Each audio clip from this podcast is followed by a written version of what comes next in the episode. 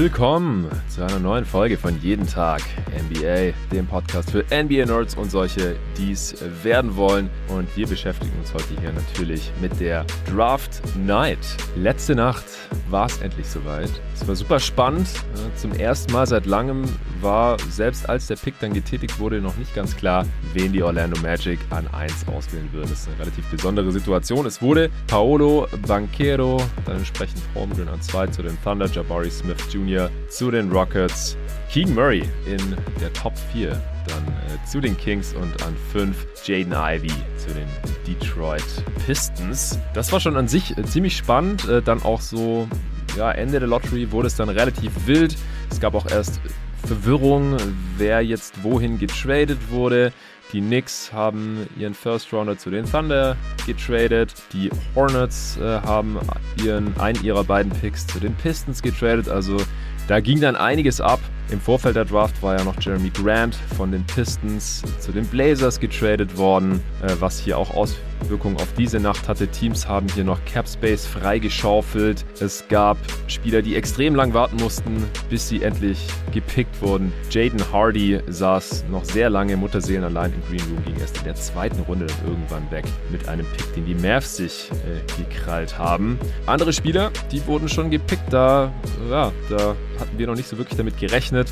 Letzte Nacht, einige der Hörer waren ja vielleicht auch dabei, äh, im Jeden Tag NBA Supporter Discord. Da hat der Dennis auch einen Livestream gemacht bei sich auf dem Gathering Intel Twitch-Account, hat da gestreamt und da gab es Live-Kommentar von ihm und äh, Tobi Bühne und im Chat im Supporter Discord haben wir uns auch unterhalten. Torben war am Start, da war ich auch am Start, noch ein paar andere.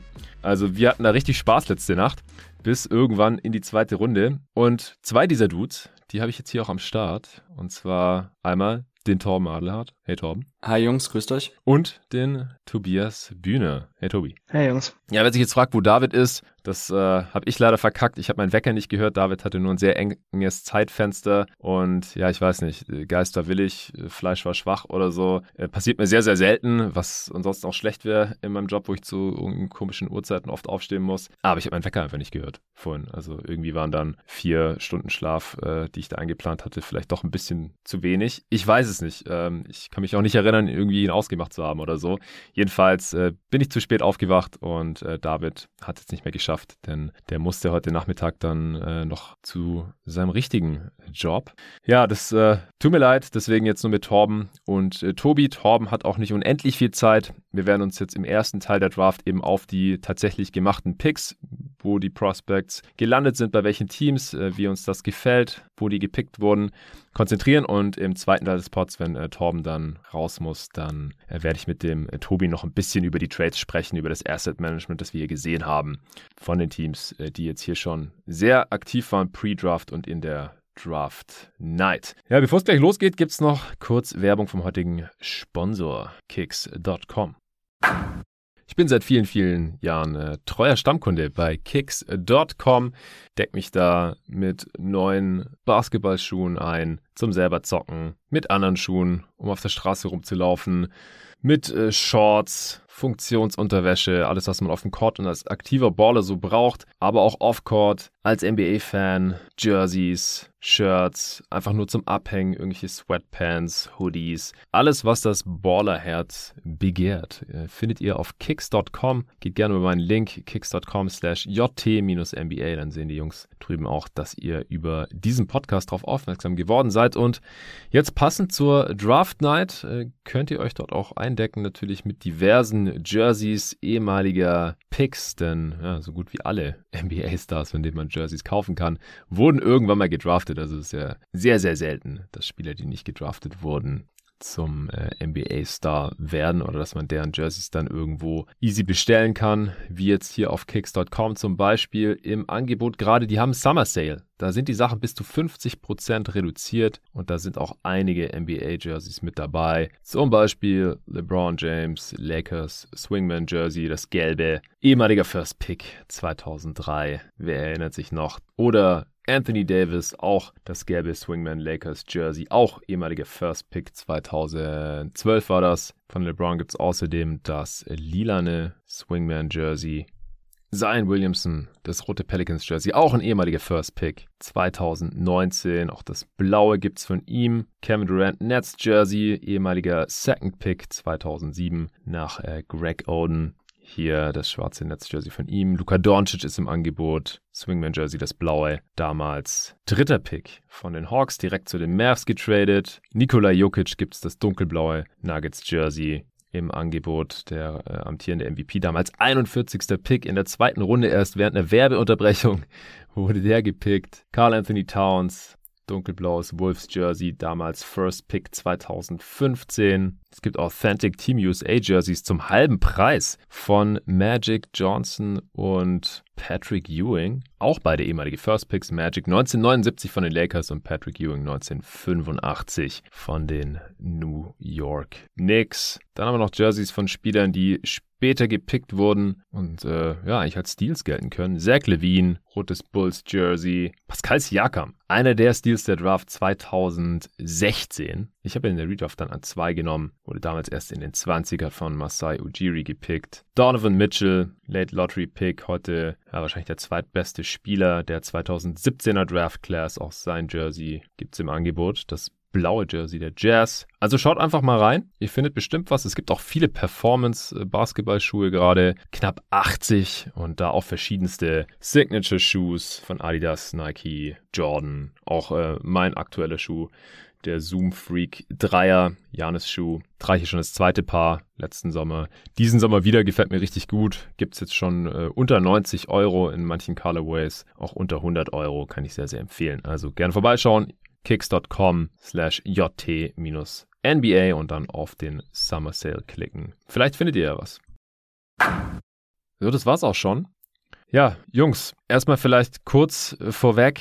Äh, Torben, wie hat dir die Draftnacht gefallen? Äh, sehr gut, ja. War ja gerade in der, in der Breite, im zweiten und im dritten Tier, war das ja eh von vornherein so, dass man wusste, okay, das könnte spannend werden, da könnten einige Gepicks, äh, getätigt werden, wo wir gar nicht wissen, wie die Teams genau die einzelnen Prospects evaluiert haben und ähm, ja, ich glaube auch, ähm, Vosch hat irgendwann mal gesagt, oder Hollinger, einer von beiden, dass man davon ausgehen kann, dass spätestens dann ab Pick 20 es richtig wild wird. Und ähm, ich insgesamt muss ich erstmal sagen, mein erster Eindruck war, und ich habe es dann auch irgendwann geschrieben, so nach dem ersten, nach den ersten zehn Picks, glaube ich, dass ich insgesamt das äh, Asset Management und generell die ähm, die Value Picks von den Teams äh, als sehr gut erachte. Also das, wenn wir gleich dezidiert über einzelne Spieler sprechen und Picks, ähm, da kann man sicherlich ähm, geteilter Meinung sein oder zumindest auch noch irgendwelche Bedenken äußern. Aber grundsätzlich hatte ich wirklich wenig What the fuck Momente oder konnte mhm. jetzt die Logik hinter den getätigten Picks nicht verstehen. Also mir hat's Spaß gemacht, ähm, ist wie immer sehr interessant zu sehen, auch bei den Teams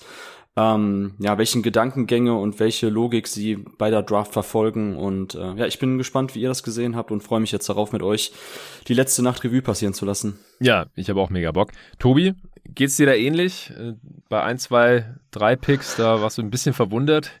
Äh, ich konnte ja deine Live-Reaktion immer sofort hören im Sprachchat. Du warst die ganze Zeit da am Start, genauso wie der Dennis, noch ein, zwei andere Jungs. Ich habe mich nur vor allem gegen Ende dann manchmal noch ein bisschen zu Wort gemeldet, mich eher zurückgehalten, das Ganze genossen, euch zugehört, ab und zu mal irgendwas rausgehauen im Chat, so ähnlich wie Torben. Wie ging's dir da? Wie würdest du es zusammenfassen? Äh, auch weil deine Spurs ja drei First-Rounder hatten. Ja, also ich muss sagen, ich war anfangs ein bisschen überrascht davon, wie wenig Action noch eigentlich los war. Also so gerade so die ersten zehn Picks liefen ja dann doch durch. Ich dachte ja. bei so einem Draft, der, der halt schon viel Eye of the Beholder ist, wenn man so die ersten vier, fünf Picks hinter sich hat, oder vielleicht auch schon an vier, dann müsste da eigentlich mehr passieren, so wenn einzelne Teams, einzelne Spieler vielleicht deutlich höher bewerten würden als andere oder so. Stattdessen ist jetzt, wie, wie Torben eigentlich richtig gesagt hat, nicht so viel passiert, dass einen irgendwie komplett überraschen würde. Es waren ganz viele dabei, wo du halt sagst, okay, das ist jetzt die Range, wo man vorher erwartet hätte, dass die Spieler gehen. Ob das jetzt die Range ist, mit der wir unbedingt zustimmen würden oder nicht, das ist dann wieder ein ganz anderes Thema. Aber ich glaube, das war jetzt doch eher ein Draft, wo man relativ viel schon irgendwie vorher absehen konnte, was die Spieler angeht, wo sie hingehen. Ja, also auch mich als äh, Laie, was äh, die Draft angeht, äh, bin der ja auch jetzt zum Zeitpunkt der Draft letzte Nacht nicht annähernd so tief drin gewesen wie ihr, aber es gab zumindest auch in der zweiten Runde nur wenige Spieler, die ich jetzt überhaupt nicht kannte, wo ich gar keine Ahnung hatte, was die konnten. Ich, ich konnte auch immer alles nach nachvollziehen, was ihr dann da zu den Picks gesagt habt. Aber es ging mir ähnlich. Also ich fand auch gerade in der Lottery ähm, waren durchaus Überraschungen dabei, aber jetzt keine so richtigen What the fuck-Momente. Und dann äh, dafür, dass es sich ja dann auch nach der Lottery so ab 20 eigentlich relativ geöffnet hat, waren da jetzt nicht so viele Namen drin, die wir zum Beispiel hier in der jeden Tag NBA-Draft dann gar nicht in Betracht gezogen hatten oder die ich jetzt noch nie in der Range irgendwie irgendwo gesehen oder gehört hatte. Aber gerade die Top 3, also ich würde sagen, wir fangen da jetzt mal direkt an. First Pick, Paolo Banquero. Es hatte ja Jabari Smith da extrem viel Bass äh, erfahren. Ähm, auch gestern noch hieß es erst aus verschiedenen Quellen, dass die Magic äh, ihn nehmen würden. Es hieß kurzzeitig schon mal, dass Banquero auch ein Kandidat ist. Also das ging da immer so ein bisschen hin und her. Sam Vicini hat auch getweetet, dass er noch nie äh, gesehen hat, dass sowas bei den Wettanbietern abgeht. Die haben ja auch immer irgendwelche Quoten auf äh, die Picks, was da in der Top 3 an Bewegung drin war. Das war äh, anscheinend ja so heftig wie sonst noch nie. Und äh, ja, an vier dann halt äh, Keegan Murray, sprechen wir gleich drüber. Jaden Ivey ist ja auch einer gewesen, den ihr sehr positiv seht. Ähm, hättet ihr den jetzt beide in der Top 3 gehabt? Ich habe eure Boards gerade nicht im Kopf. Ja, ich, ich hatte ihn an zwei, ja. An zwei sogar, ja, krass. Also, dann äh, kann man ja sagen, dass, dass ihr eine sehr feste Top 4 hattet, dann eben mit der jetzt tatsächlichen Top 3, Banquero, Holmgren, Smith Jr. und Ivy. Und äh, dass es deswegen jetzt wahrscheinlich ziemlich spannend ist, wie das hier ausgegangen ist.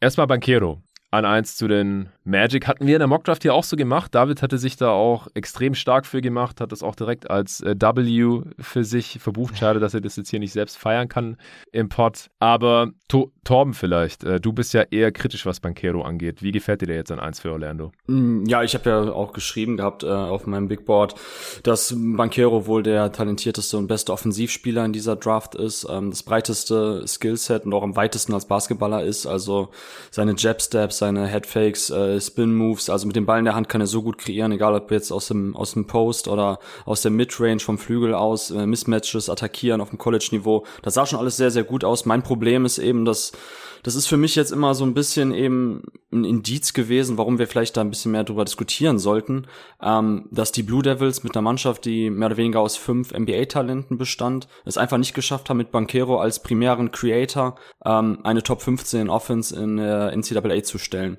Das ist dieses, ähm, was Ben Taylor einmal so schön äh, identifiziert hat als Global Offense versus Individual Offense mhm. äh, Problem, dass Banquero halt in, in seinen Playtypes, in denen er hauptsächlich agiert, und man muss dazu sagen, er wurde von ähm, Coach K herausragend eingesetzt. Also das war schon eine Blaupause dafür, wie er auch aus Scheme-Sicht ähm, in der NBA eingesetzt werden sollte. Also viel in Elbow-Sets, hat da dann eben Big, Big Ball-Screens gespielt, also diese ähm, 45 Ball-Screens und ähm, also das war schon, wie gesagt, ideal, wie er eingesetzt wurde. Wenn wir sonst immer das Kentucky-Problem haben, dass ähm, Kelly Perry seine Spieler nicht so richtig einzusetzen weiß oder dass dann manchmal das für die NBA-Evaluation nicht so easy ist mhm. zu übertragen. Das war bei Banquero, wie gesagt, die Blaupause für mich. Und trotzdem hatten die Blue Devils es nicht geschafft und es gab so viel Shooting um ihn herum. Griffin, Keels, ähm, Roach, also das ist viel mehr Shooting als Duke sonst jemals hatte. Also Zion hat ja fast nur mit Non-Shootern zusammengespielt. Ähm, Reddish hat damals den Drei überhaupt nicht getroffen. Also es war schon echt ein, ein Perfect Storm für Banquero. Und trotzdem war das keine Top 15 Offense, obwohl das individuell beste, talentierteste College-Team war.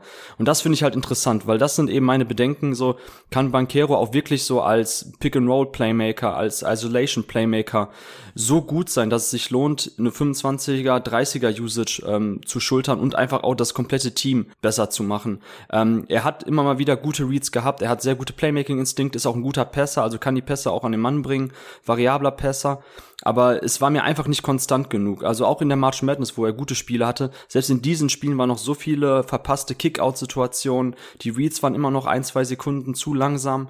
Und also ich sehe halt Jaden Ivy mit seinem Speed, mit seiner einfach Downhill ähm, Creation einfach noch ein bisschen interessanter oder kann ich mir bei Ivy irgendwie leichter vorstellen, dass er wirklich so durch diese ähm, ja Morant-like ähm, Creation irgendwie tatsächlich so diese dieser Katalysator einer Team Offense ist. Und da bin ich mir bei Banquero noch unsicher, ob er wirklich nicht einfach nur ein sehr sehr guter Scorer ist, Ähm, aber ja, was die Team-Offense insgesamt betrifft, so bei der Advantage Creation, das ist für mich eben noch die Frage, beziehungsweise habe ich da noch leichte Vorbehalte, aber der Junge ist so skilled, dass ich da jetzt nicht so die, ähm, die Riesenvorbehalte habe, ihn dann einzuziehen. Also das ist eine Wette, die man auch eingehen muss. Ich hätte eher Ivy genommen, oder beziehungsweise für mich war Chat normalerweise die Eins, mhm. aber ähm, ich habe es auch extra Tier 1,5 genannt, wo Ivy und auch Paolo dann drin waren an zwei und drei. Mhm. Also es ist schon vollkommen in Ordnung. Das war jetzt kein Reach oder gar nichts. Also ich bin damit absolut fein. Soll David gerne als W äh, für sich verbuchen.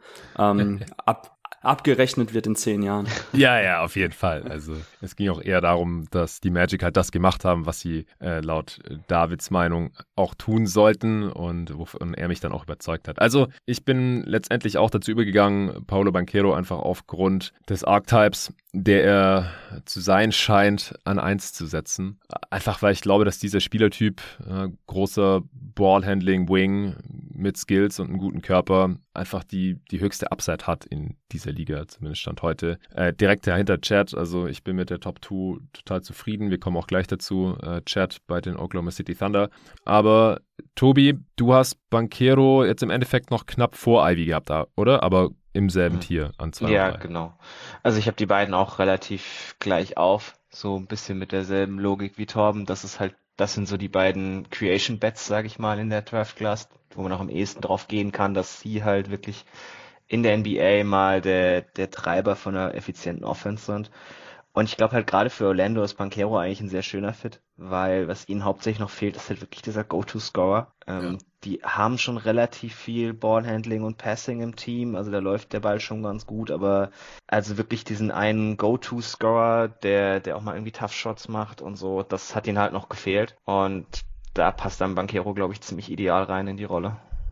Ja, also mir gefällt er da auch sehr gut, ähm, aber ich denke auch, dass der bei den, bei den Thunder äh, ganz gut reingepasst hätte. Er wurde dann aber, weil halt klar war, falls die Magic doch Smith an 1 ziehen, dass die Thunder höchstwahrscheinlich Chat an 2 nehmen, dann äh, in Houston schon so halb erwartet. Das hätte mir wiederum nicht ganz so gut gefallen, weil es einfach auch schon einen äh, Jane Green gibt, der wahrscheinlich die erste Option in der Offense geblieben wäre. Die haben dann mit, jetzt mit Jabari Smith ja dann ja, einen Spieler reinbekommen, der nicht so super viel für sich selbst kreieren kann und wahrscheinlich dann auch wird im Vergleich gerade mit Banquero. Eine Zwischenfrage noch, Torben, weil du es gerade genannt hast. Ich habe mich gefragt, wie ist es denn so im historischen Vergleich, so Star-Studded College-Teams, haben die normalerweise öfter dann, wenn die so einen Spieler und solche Mitspieler auch haben? Also Duke hatte ja unfassbar viele Prospects jetzt auch hier, da sagen wir dann in ein paar Jahren dann in der Redraft, ah, die hatten hier so und so viele NBA-Spieler im Endeffekt im Team.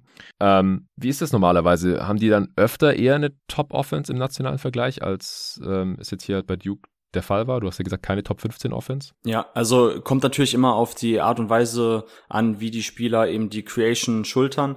Bei Banquero, ich meine 40 Prozent, ich habe gerade nachgeschaut, seiner Offense bestehen außer bestanden aus Isolation Plays und Post-Ups und ähm, bei Isolations 0,79 Points per Possession, ähm, was sein äh, Hauptplaytype war. Da sieht man ja, dass eigentlich das Spacing um ihn herum, wie gesagt, das waren alles gute Vol Volumen-Shooter, AJ Griffin, einer der besten Shooter letzten Jahre überhaupt, dass die eigentlich schon dazu beigetragen haben, da, dass er da eben seine Vorteile ausspielen kann, dass die Defense eigentlich nicht ständig ähm, absinken kann, ihn doppeln kann und man hat Banquero eigentlich größtenteils oder man konnte damit leben, ihn in Single Coverage ähm, zu verteidigen. Und das ist dieses Global Offense Problem. Und das, das kommt immer drauf an, natürlich, wie gesagt, was die anderen Teams noch irgendwie um einen Spieler herum haben. Aber normalerweise müsste es bei so einer Mannschaft, und ich habe jetzt leider nicht die Zahlen von Zion parat, der aber, wie gesagt, einen wesentlich mieseren Fit hatte mit den anderen Spielern, ähm, da sah das anders aus. Also es ist echt tricky, das ist gefährlich. Also ich, ich kann nicht verstehen, Vibes only bei David, okay, Banquero sieht einfach unfassbar gut aus,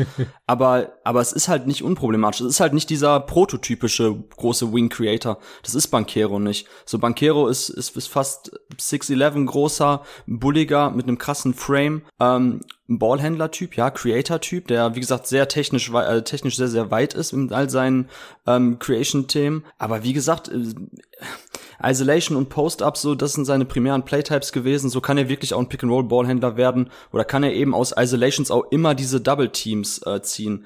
Was wir ja sagen, diese Advantage Creation ähm, speist sich ja vor allem daraus, dass man Help-Rotation provoziert und dadurch sich halt Lücken öffnen und die Offense in Flow kommt und bla bla bla. Und mhm. das weiß ich nicht, ob man bei, bei Banquero nicht damit leben kann, ihn weiter in Single Coverage zu verteidigen ähm, und dann eben ja damit zu leben, was er dann halt scored für sich. Das ist mein Hauptproblem mit ihm, das nochmal so zusammenzufassen. Ja. Ja, kann ich schon irgendwie nachvollziehen, aber also ich, wie gesagt, ich habe natürlich nicht annähernd so viel gescoutet wie ihr beide. Wie gesagt, mir gefällt einfach so der, das, was da halt schon da ist. Er ist ja auch noch relativ jung und die Upside, die damit verbunden ist. Äh, Tobi, hast du noch was zu Banquero? Hab, vielleicht, ja? vielleicht einen kurzen Einwurf. Ich habe es gerade mal kurz nachgeguckt mit äh, Zion und Duke. Ähm, sie waren hm. Sechster in Adjusted Offense. Naja, ah krass. Das ist krass und Duke war, glaube ich, 310. bei der Three-Point-Percentage. also, ja, und der offensive also, Fit war ja auch echt nicht so geil von dem Team.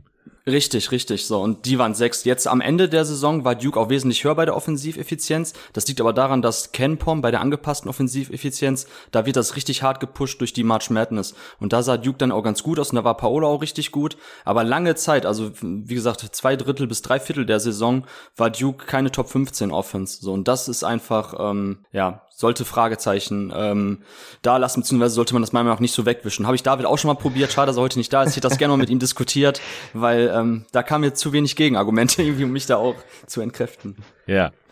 Äh, die Magic hatten noch einen Pick, den 32. haben da mit äh, Caleb Houston auch einen ehemaligen Top-Recruit sich noch reingeholt, den Kanadier, den äh, Dennis Ende des letzten Kalenderjahres hier im ersten Pod zur Class auch schon vorgestellt hatte. Der hatte jetzt eine sehr enttäuschende Saison für Michigan. Torben, wie gefällt dir Houston jetzt noch hier für Orlando ganz kurz? Äh, ich find's gut. Ich hatte mit Benne gestern kurz äh, von Talking the Game auf Twitter geschrieben, ähm, weil Patrick Baldwin Jr. und Caleb Houston waren ja so diese beiden hohen Recruits, die dann eine enttäuschende Freshman-Saison gespielt haben. Beide so dieser lange Shooting Wing ähm, entsprechen als 3D-Spieler. Äh, bei Houston hat man halt gesehen, dass er wenig mit dem Ball in der Hand kreieren kann, dass er wirklich eher ein Komplementärspieler ist, ein Play-Finisher. Ähm, aber er hat, bringt sehr, sehr gute Anlagen eigentlich auch für die Defense mit. Also, dass er da auch verschiedene Spielertypen verteidigen kann mit seiner Frame, mit seiner Fußarbeit, mit seiner Agilität. Ähm, Dennis hat wiederum gesagt, er war enttäuscht davon, was er defensiv dieses Jahr angeboten hat bei Michigan. Würde ich auch mitgehen. Aber für mich bleibt er weiterhin noch ein echt interessantes 3D-Prospect und ähm, solche Spielertypen kannst du immer gebrauchen. Deshalb hatte ich Houston jetzt am Ende des Tages auch noch um 30 herum auf meinem Board. Ähm, ja, finde ich gut. Also da, da würde ich Ihnen auch noch mal dann eine positive Note geben. Also insgesamt ist das eine sehr gute Draft gewesen, dass man jetzt Banquero auch genommen hat statt äh, Jabari Smith, finde ich ja auch super. Also ähm, von daher ja. alles gut. Ja, genau. Also das sollte man vielleicht mal festhalten. Das ist, also Smith an eins wäre schon irgendwie tough gewesen. Also da muss man schon äh, auf, auf seinen individuellen Best Case hoffen, was die Entwicklung angeht, weil halt ein, ein Spieler, der wahrscheinlich Probleme haben wird, effiziente Offense für sich selbst und andere zu kreieren, dann an eins zu nehmen, wenn dir halt auch genau der Spieler eigentlich noch fehlt fehlt in Orlando. Da ähm, habe ich, wie gesagt, bei Banquero schon deutlich ähm, größere Hoffnung.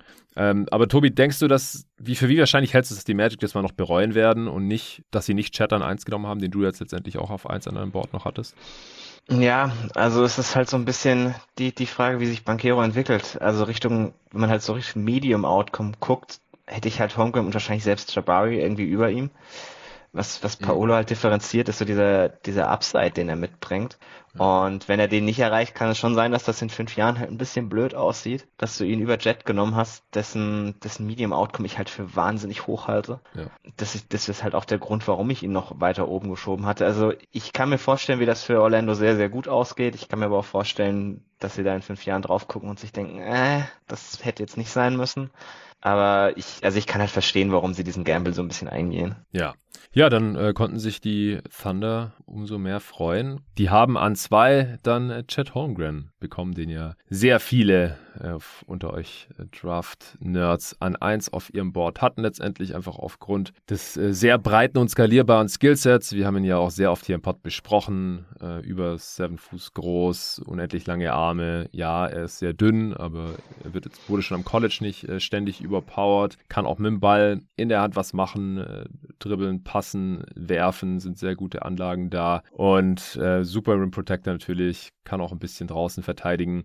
Und äh, der passt so ein bisschen in diese Kuriositätenansammlung, die Sam Presti da jetzt angehäuft hat. Äh, es blieb ja dann auch nicht nur dabei, der hat sich ja dann auch noch Usman Jiang mit dem Knicks-Pick geholt. Wie gesagt, das äh, sprechen wir dann später, weil äh, die Knicks haben ja dann in der ersten Runde keinen Pick mehr getätigt. Und dann haben sie sich ja auch noch mit ihrem eigenen Pick, äh, dem 12., der kam ursprünglich mal von den Clippers im Paul George Trade noch Jalen Williams reingeholt, den äh, du Torben hier im Pod ja noch ziemlich gehypt hattest. Also sehr interessante Draft mit drei Lottery Picks. Ähm, ja, fangen wir noch mal kurz mit dem zweiten Pick an. Wie gesagt, müssen jetzt nicht mehr unendlich viel auf sein Skillset hier eingehen, aber Tobi, diesmal darfst du anfangen. Wie gefällt dir Chad für OKC? Gefällt mir wahnsinnig gut für OKC er ist halt jetzt quasi so der zweite große Building Block, den OKC hat, zusammen mit Shay. Und das passt schon sehr gut zusammen und das ist halt ein Konstrukt, um das herum du, glaube ich, sehr, sehr gut bauen kannst. Also jetzt völlig egal, wer von den irgendwie fünf Gambles, die sie da außen rum haben, egal ob das jetzt Jang, Williams, Drayman vom letzten Jahr, von mir selbst Poku oder wer auch immer, oder auch der Pick nächstes Jahr, der noch dazu kommt, wo sie ja sicherlich nochmal einen sehr hohen Pick haben werden. Mhm. Das, das passt halt alles irgendwie da rein es ist nie ein Problem, völlig egal, wer davon jetzt funktioniert. Du hast nie irgendwelche kompletten Logs oder so.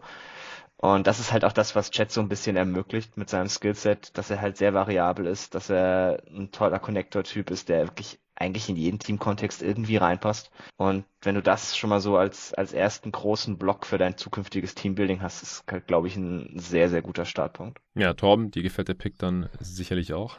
Ja, kann ich äh, nichts weiter hinzuzufügen. Habe ich nichts hinzuzufügen, weil zu Chat genug gesagt wurde. Von daher, ja, No-Brainer, sehr gut. Ja, ich denke auch, absolute No-Brainer hier. Und Hauptsache beide, beide Jalen Williams. für komplette Verwirrung. Stimmt, ja, ja, ja. beide Söhne gezogen, herausragend, ja. Beide Jalen Williamses äh, zu den Oklahoma City äh, Thunder. Den 34. Den hatten sie ja auch noch, also früher Second dann noch für den anderen Jalen Williams, den mit A, Y, L, I, N, der an 12 mit dem Clippers-Pick. Das war der mit L-E-N von Santa Clara. Bei Usman Jiang, da hast du ein bisschen gestutzt, äh, Tobi. Wie gefällt dir der Pick da? Oder vor allem auch Dennis, glaube ich.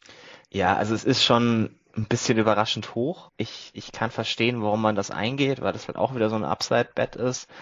Ich hatte ihn jetzt ein bisschen tiefer, aber nicht so viel. Es ist halt ein sehr, sehr, sehr roher Spieler, der auch komplett fehlen kann. Und wenn du dann halt einen Top 11 Pick, also einen Lottery Pick da drauf verbracht hast, das musst du dich als GM erstmal trauen. Aber ich glaube, das ist halt genauso ein bisschen der Vorteil von der Position, die sich Presti gebracht hat mit seinen, ich weiß nicht, wie viel Dutzend First-Round-Picks, die er jetzt zur Verfügung hat dass er halt auf sowas gambeln kann. Und wenn Dieng dann nicht funktioniert und in zwei, drei Jahren irgendwie nicht spielen kann, dann hat man vielleicht noch Gerald Williams, der funktioniert hat. Oder wenn der auch nicht funktioniert hat, dann vielleicht doch Trey Mann oder wer auch immer.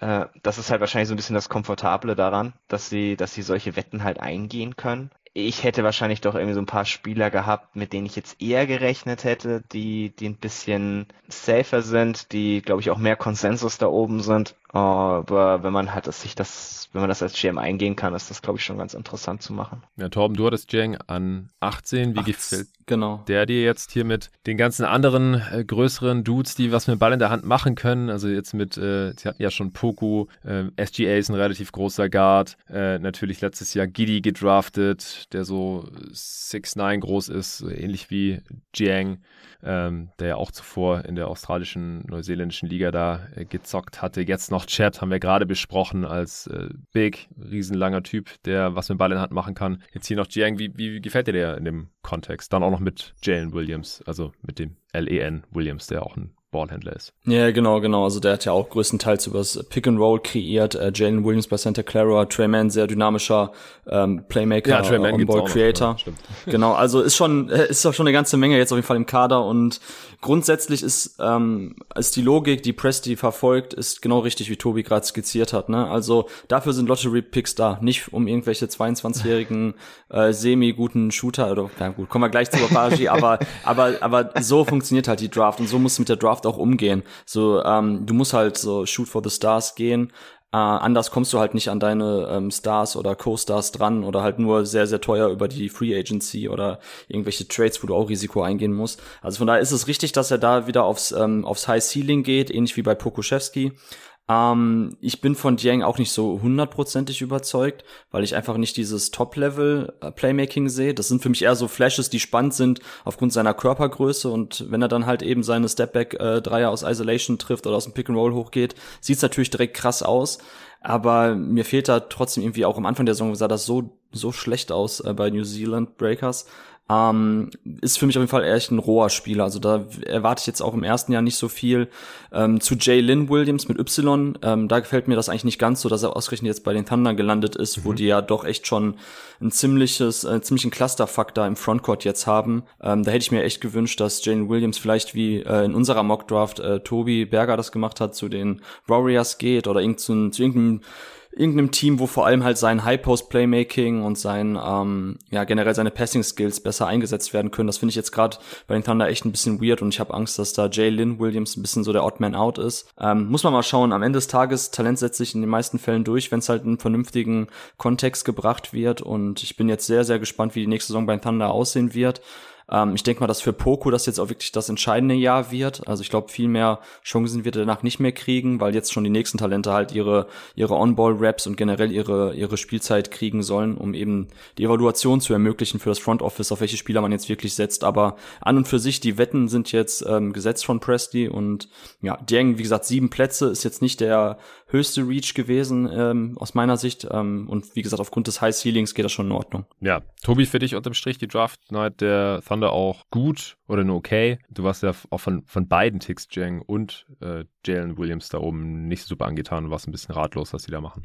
Ja, also es ist halt, am Ende frage ich mich halt, wie viele von diesen Typen du auch gleichzeitig entwickeln kannst. Ich glaube schon, dass du da so ein bisschen an eine, eine abnehmende Grenzmenge kommst. Also mhm. dieses, dieser Satz von wegen, es gibt nur einen Ball, ist ein bisschen blöd, ist auch nicht, ist auch nicht wahr, aber du hast halt schon, glaube ich, wenn du sagst, ich, ich lege irgendwie den Fokus darauf, dass sich bestimmte Spieler entwickeln, dass sie bestimmte Raps bekommen und du hast halt viele Spieler, die doch recht ähnliche Raps brauchen. Es kann dir ein bisschen ausgehen in der Entwicklung am Ende, wenn du OKC bist, das Einzige, worum es in diesem Draft wirklich ging, ist halt der Pick, den sie an zwei gemacht haben und den haben sie meiner Meinung nach halt voll keine getroffen. Deswegen wäre ich an ihrer Stelle auch, glaube ich, sehr zufrieden. Ja, also für mich sieht das auch stimmig aus. Ich bin sehr gespannt, wer da wie viel und wie im Endeffekt spielt. Aber so von den Skillsets super interessanter Mix auf jeden Fall. Äh, Thunder jetzt wirklich, also die werden safe wieder einen hohen Pick haben. Die haben so viele junge Spieler. Klar, Chat äh, habe ich auch mal in einem Pod hier gesagt, kann sein, dass sie ihre Defense direkt auf ein nochmal ein anderes Level hebt. Und sie haben ja auch in der letzten Saison über weite Strecken ganz gut verteidigt gehabt. Also das war eher nicht so das Problem. Aber die Offense, die wird, glaube ich,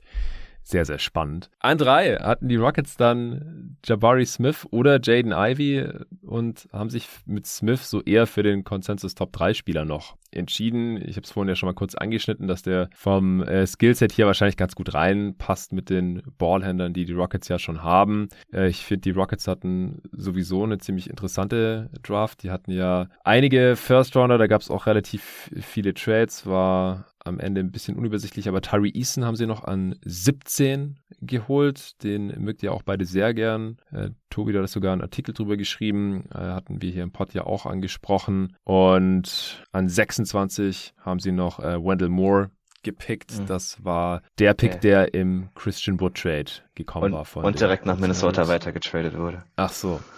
ja, guck jetzt. Ich, ich habe keine up-to-date Sie haben, sie haben 26 für ähm, 29 äh, genau, der Tai Tai Washington Pick, der ah, ja, zuerst von den Grizzlies genau, kam. Genau, also ja. über, über Memphis und dann Ja, okay, also Tai Tai Washington haben sie noch, nicht Wendell Moore. Äh, aber das sind die drei First Runner, die sie hatten jetzt im Endeffekt, oder? Smith, Eason, Washington, ja. Ja, ja Tobi, mach direkt weiter. Wie gefällt dir Jabari Smith ja. bei den Houston Rockets? Also wir haben im Discord ja lange drüber diskutiert, ob wir jetzt Ivy oder Smith nehmen würden und, und kamen dann beide zum Schluss, wir würden jetzt doch eher Ivy nehmen. Ähm, der Fit von Jabari ist sicherlich ein bisschen einfacher, weil er mit seinem Skillset halt ist auch wieder so ein Spieler, der, der in fast jeden Kontext reinpasst. Ist halt ein High-Level-Shooter, High-Level-Verteidiger auf dem Flügel. Also selbst im, sagen wir mal, Worst Case ist das immer noch ein Spieler, den du irgendwie brauchen kannst. Äh, passt auch ganz gut zu der Struktur, die Houston halt schon hat, weil sie haben einige Frontcourt-Spiele, auf die sie bauen, sie haben einige Backcourt-Spiele, auf die sie bauen, aber sie haben halt wenig so klassische Wings gehabt die wirklich fester Bestandteil ihrer zukünftigen Pläne sind. Da haben sie dann mit Tari Eason direkt den nächsten draufgelegt, ähm, der mir natürlich sehr, sehr gut gefällt. Also Eason an 17 ist für mich einer der absoluten Value Picks. Hatte ich äh, einiges weiter vorne. Und auch Tai Washington finde ich in ihrem Kontext ganz spannend, weil das so, so ein Spieler ist, der, der ganz gut neben Jalen Green passt. Neben, neben Kevin Potter Jr. mag ich ihn jetzt nicht so, aber an 29, wenn du da deinen dritten Guard pickst, der der die halt nochmal ein neues Element bringt, das sie so nicht haben, der ein bisschen auch eher, ich sag mal, ein ruhigerer Playmaker ist für ein Team, das letztes Jahr, ich glaube, mehr Turnover produziert hat als sonst irgendwas. ist, ist glaube ich, auch ein ganz, ganz, ganz angenehm dann. Und also gerade diese, diese Flügelzange, sage ich mal, mit Smith und Eason, dass man da zwei Verteidiger reinbekommen hat, zwei sehr unterschiedliche Verteidiger, die sehr unterschiedliche Stärken haben. Jabari eher so der On-Ball-Guy, Eason eher der Team-Defender. Ergänzt sich, glaube ich, auch ganz gut. Du hast mit Eason dann eher so den Rim Pressure, du hast mit Jabari eher so das Shooting. Also die beiden gefallen mir eigentlich zusammen wirklich ganz gut in der Kombination. Und dann ist Jabari an drei schon auch ein Pick, den man definitiv machen kann, auch wenn ich jetzt Ivy wegen dem, dem Upside ein bisschen weiter vorne gesehen hätte. Torben, du hättest den ja hier an der Stelle wahrscheinlich auch äh, als BPA Ivy genommen, oder? Ich hätte auch noch BPA gepickt, genau, der Fit ist klar für äh, Smith und gegen Ivy, aber ähm, ja, ich wäre noch BPA gegangen, einfach auch, weil ich jetzt nicht äh, davon ausgehe oder man aktuell nicht davon ausgehen muss, dass äh, Jalen Green das absolute Top-Level-Talent ist. Ähm, Generational Talent, um das man unbedingt herum bauen muss jetzt und alles danach ausrichten sollte. So, ich hätte einfach jetzt den besten Spieler genommen äh, aus meiner Evaluation oder nach, nach meiner Evaluation und das wäre jetzt Ivy gewesen. Aber ja, der Fit ist halt super mit Smith, der passt da echt sehr gut rein. Tobi hat es gerade auch schon erzählt dass er eben ein sehr guter On-Ball-Defender ist und dass sich halt auch nochmal sehr schön ergänzt mit der Team-Defense und dem defensiven Playmaking von Eason. Also sehr, sehr runde, gute äh, Draft von den Rockets, definitiv. Ja, sieht für mich auch sehr, sehr stimmig aus, dass man da jetzt einfach auch noch ein paar Skillsets reingeholt hat, die hier sehr gut passen und gleichzeitig auch noch Value-Picks gemacht hat. Äh, vor allem mit Eason, ich äh, finde ihn auch sehr, sehr spannend. Washington 29, da hattest du ihn jetzt im Endeffekt auch, Torben, nachdem du ihn jetzt im Vergleich zum März nochmal deutlich nach unten geschoben hast. Mhm. Aber ich äh, sehe das auf jeden Fall auch, dass die Spieler hier ziemlich gut zu den Rockets passen. Und äh, ja, ich denke, es ist klar, warum wir Ivy genommen hätten an der Stelle. Aber Smith äh, geht schon in Ordnung hier. Der, der wird dem Team da schon weiterhelfen können.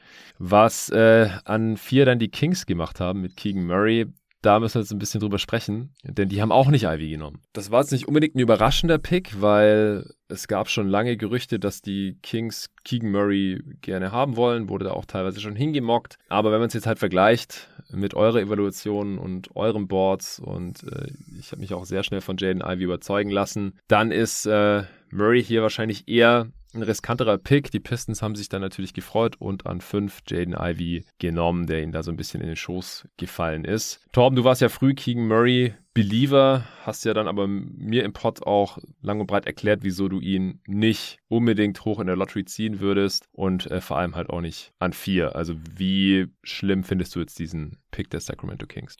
Ähm, tatsächlich gar nicht so schlimm, wie es jetzt viele machen. Also ich bleib bei meiner ähm, bei meiner Philosophie. Solche Spielertypen sollte man nicht in der ersten Hälfte der Lottery ziehen. Ähm, da musst du einfach jetzt für die Upside BPA gehen. Die Kings, klar, hatten jetzt Glück in der, in der Lottery, ähm, aber es war jetzt ja nicht so, dass, dass sie ohne Grund plötzlich jetzt nochmal ein Vier picken dürfen. Also ähm, die sind jetzt ja nicht ein Rotationsspieler, ähm, Komplementärspieler davon entfernt, in die Finals einzuziehen.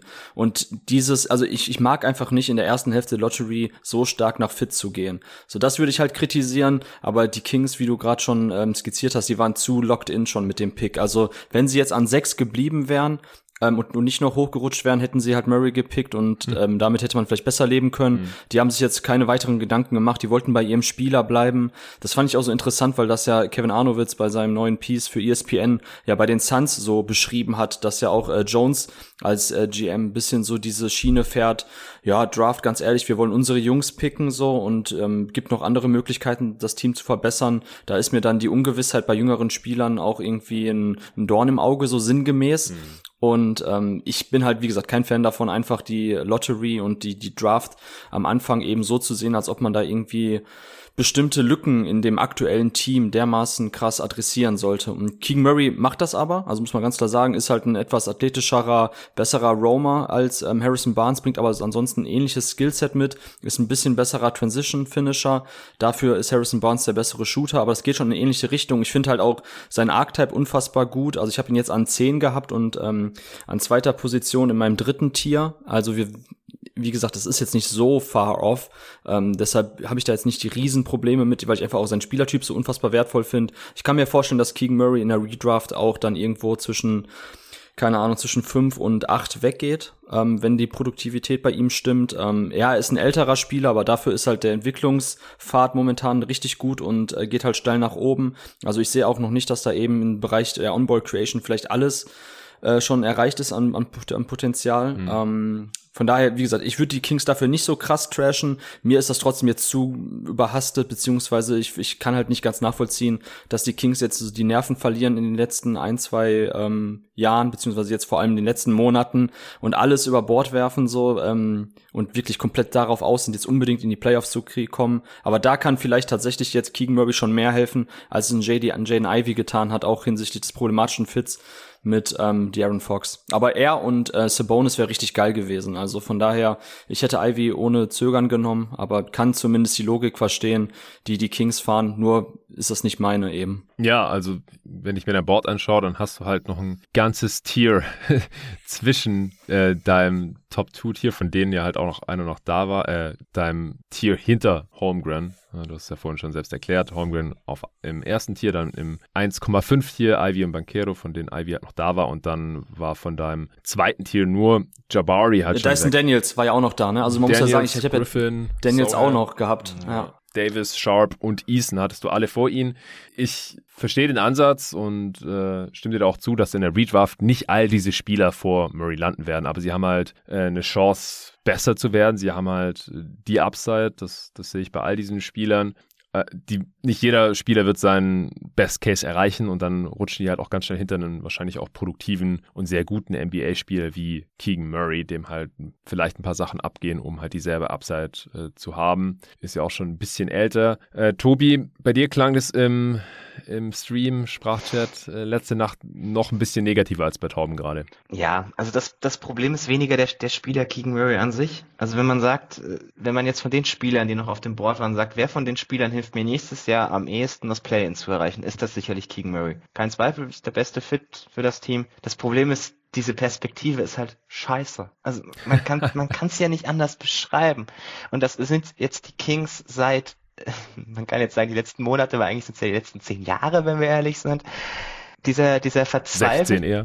Ja, dies, wollte ich jetzt nicht, aber dieser verzweifelte Versuch, also ist halt einfach strategisch so schlecht und es passt so in dieses Bild rein, dass man sie dafür meines Erachtens halt einfach immer und immer wieder nur verteufeln kann.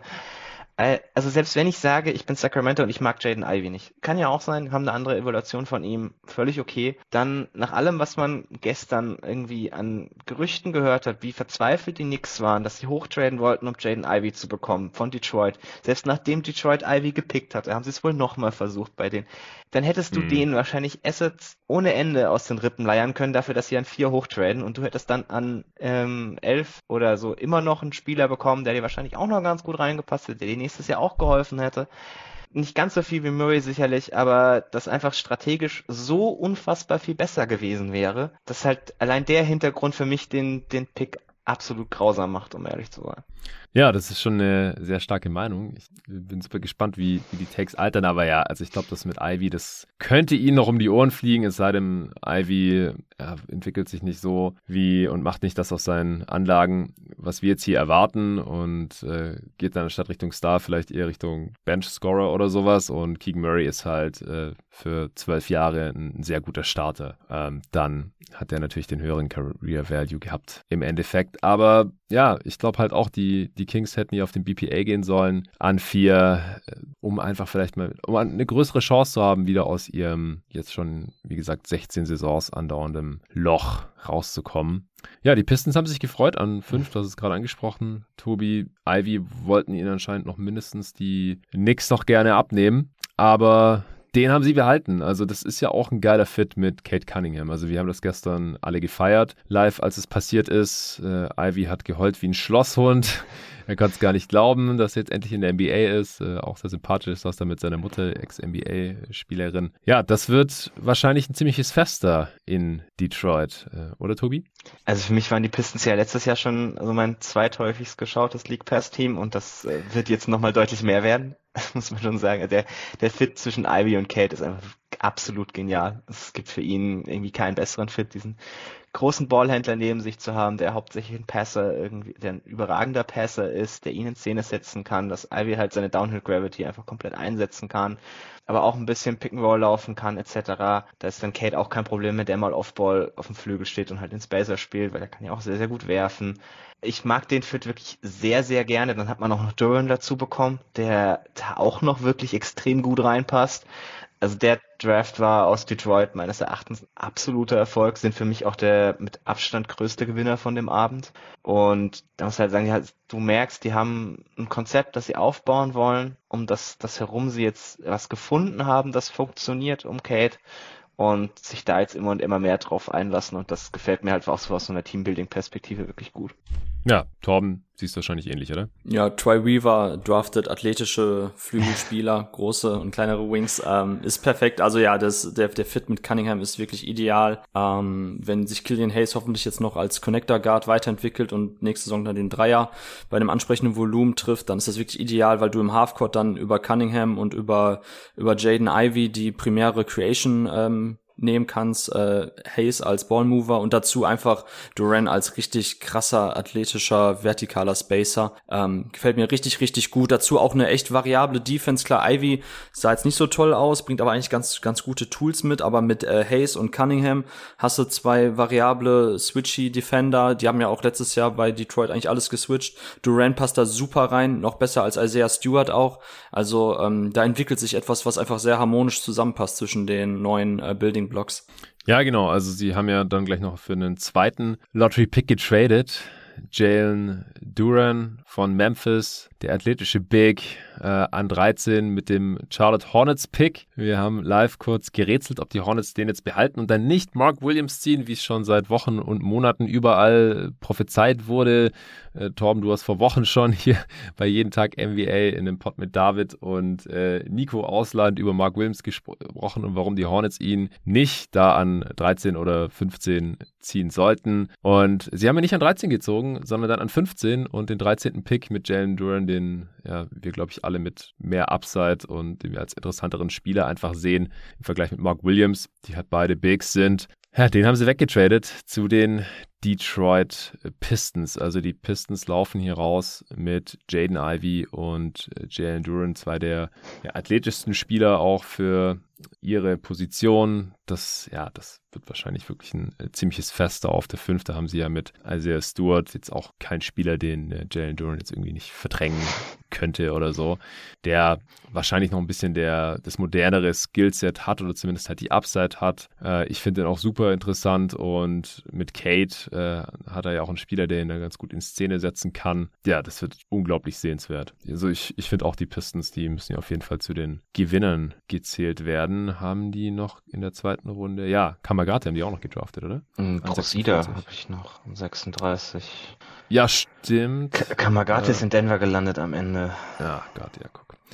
Ähm, ja, ist einfach ungünstig, wenn man eine Übersicht hat, wo nur manche Trades drinstehen. Man kann sich einfach darauf verlassen, was da jetzt genau. Äh, genau, sie haben äh, Procida bekommen mit dem Blazers-Pick, der war im Jeremy Grant Trade äh, mit drin gewesen. Könnt ihr was zu Procida sagen? Äh, ich hatte ihn auf meinem Board drauf. Hattest du ihn auch, Tobi? Nee, habe ich nicht viel davon gesehen, wenn ich ehrlich bin. Ja, also ich, ich habe mir noch angeguckt. Ähm, in Italien hat er bei ähm, Bologna gespielt. Ist halt auch ein etwas längerer, athletischerer Shooter. Äh, hat mir sehr gut gefallen. Ich mag seine NBA-Projection eigentlich, also auch der Spielertyp. Ich bin ja auch dieses Jahr relativ stark nach den Archetypes gegangen, die ich da mir ein bisschen mal konzeptualisiert habe für mein Board. Und da passt Procida eigentlich ganz gut rein. Ich habe ihn selber jetzt weiter hinten gehabt, ich muss mal schauen. Aber zumindest halt bei den ähm, sicheren Rotationsspieler-Wetten. Ähm, ich schau mal kurz nach. Ich hatte ihn zum Schluss an 46, okay.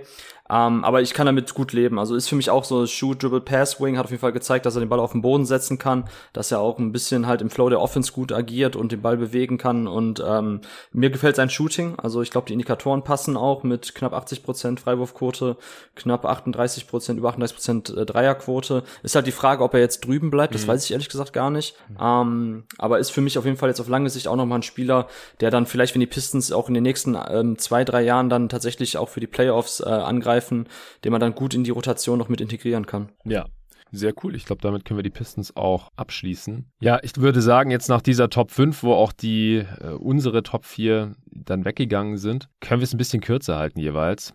Aber an sechs gab es ja eine kleine Überraschung. Vielleicht, also äh, dir, äh, Tobi und auch Dennis, hat Benedict Matherin an sechs zu den Indiana Pacers jetzt nicht zu 100% gefallen, oder? Nee, also ich bin eigentlich Matherin-Fan. Also ich habe gestern auch noch den Artikel zu ihm dann veröffentlicht, den ich so auf die letzte Rille vom Draft noch schnell fertig geschrieben habe.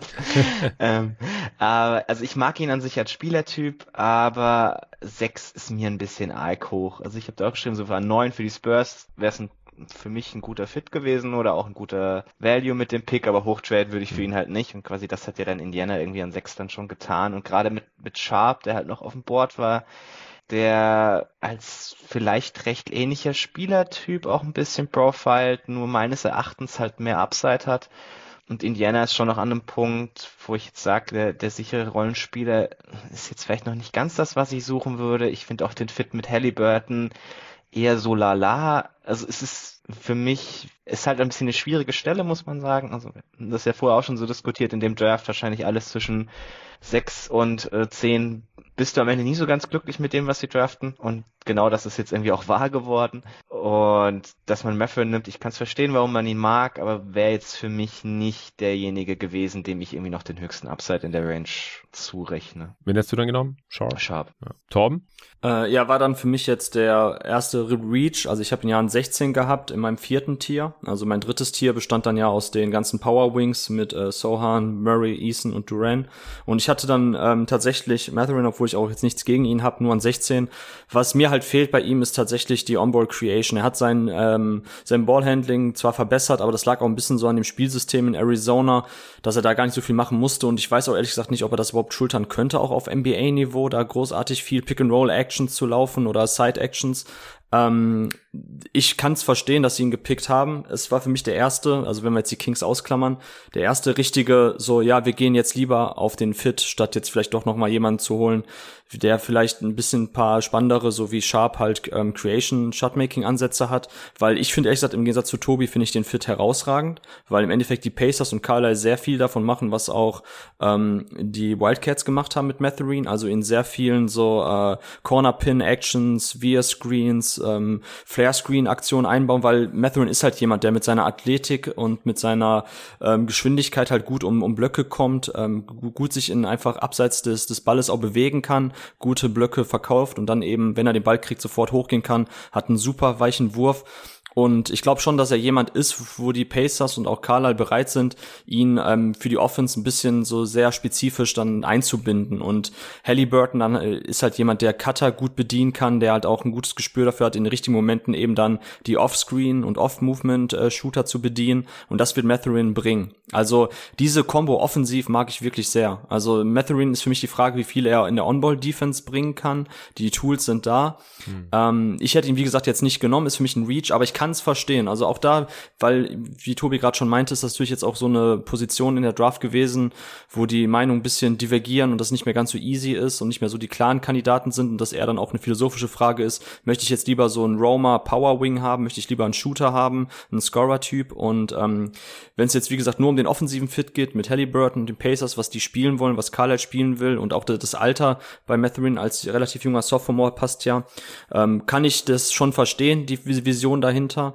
Aber ich hätte ihn halt nicht genommen, weil mir da schon noch die Onboard Creation und ähm, auch ein bisschen Star-Upside fehlt. Und die können die Pacers schon noch relativ gut gebrauchen. Also von daher wäre für mich auch jetzt Johnny Davis oder Sharp ähm, oder Dyson Daniels eine bessere Wahl gewesen. Mm, ja, das ist nachvollziehbar. Die äh, Pacers haben ja aber noch mit dem 48. Pick der Minnesota Timberwolves Kendall Brown bekommen, den ja auch viele noch als Erstrundenmaterial gesehen hatten. Der ist im Verlauf seiner College-Saison ein bisschen abgefallen, gerade im Vergleich zu seinem Teammate Jeremy Sohan. Er war äh, Top 10 Recruit noch gewesen und den jetzt noch an 48 zu bekommen.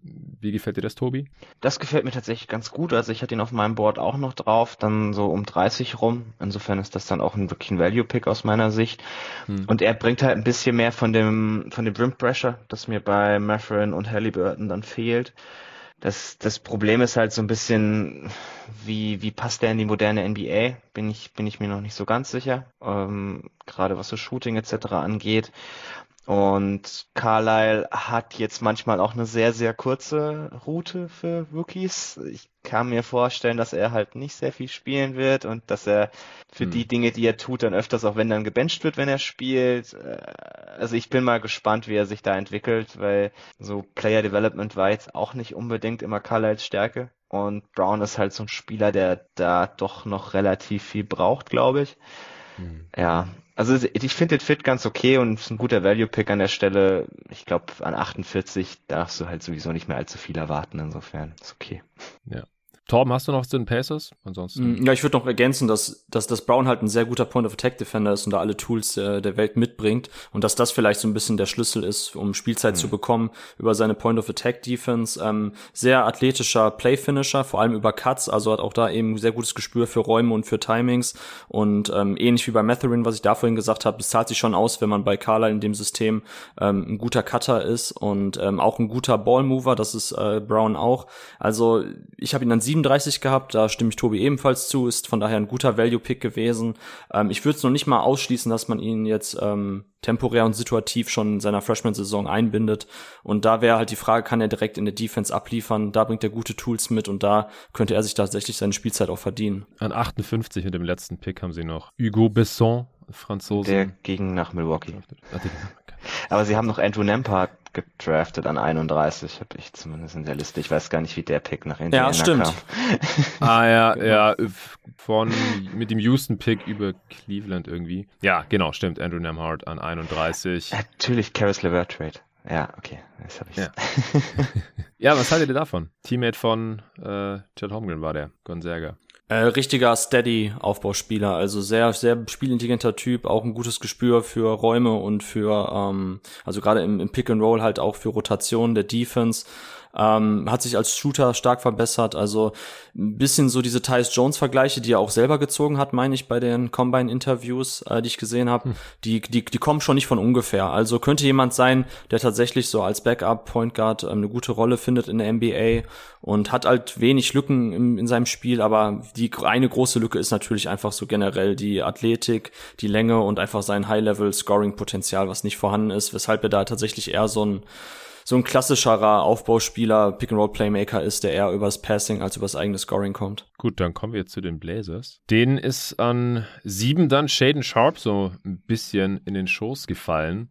Und äh, da hat sich Mike Schmitz nicht lange bitten lassen, der da jetzt wohl äh, mit für zuständig ist und hat ihn da genommen. Ist, finde ich, sehr interessant, weil ja, er halt einer der jüngeren Spieler in der Draft ist, jetzt ja auch ein Jahr gar nicht am College gespielt hat, ähm, bei Kentucky, weil erst unklar war, ob er da jetzt schon spielen darf, dann hätte es dürfen, hat es dann nicht mehr gemacht.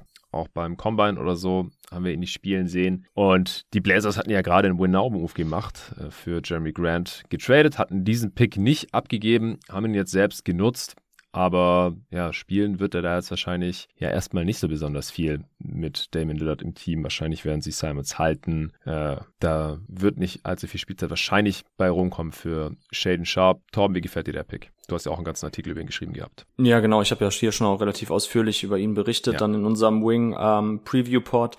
Äh, ja, High, High Ceiling ähm, Guy. Ähm, Finde ich gut, dass die Blazers darauf jetzt noch gehen und jetzt nicht irgendwie schauen, wie man den aktuellen Kader noch irgendwie bestmöglich ähm, verstärken kann ja. durch die Draft und jetzt dann eben eben dafür den BPA-Player geht. Und ähm, ich habe ja immer auch noch, das habe ich auch skizziert, so dass ich ein bisschen noch so diese, ähm, die, diesen Median-Outcome, ich will es nicht unbedingt Floor bezeichnen, der Floor könnte schon noch etwas katastrophaler aussehen, aber er kann halt auch echt ein klassischerer äh, 3D-Spieler werden. Ähm, weil sein Shooting, das, das kaufe ich absolut ab.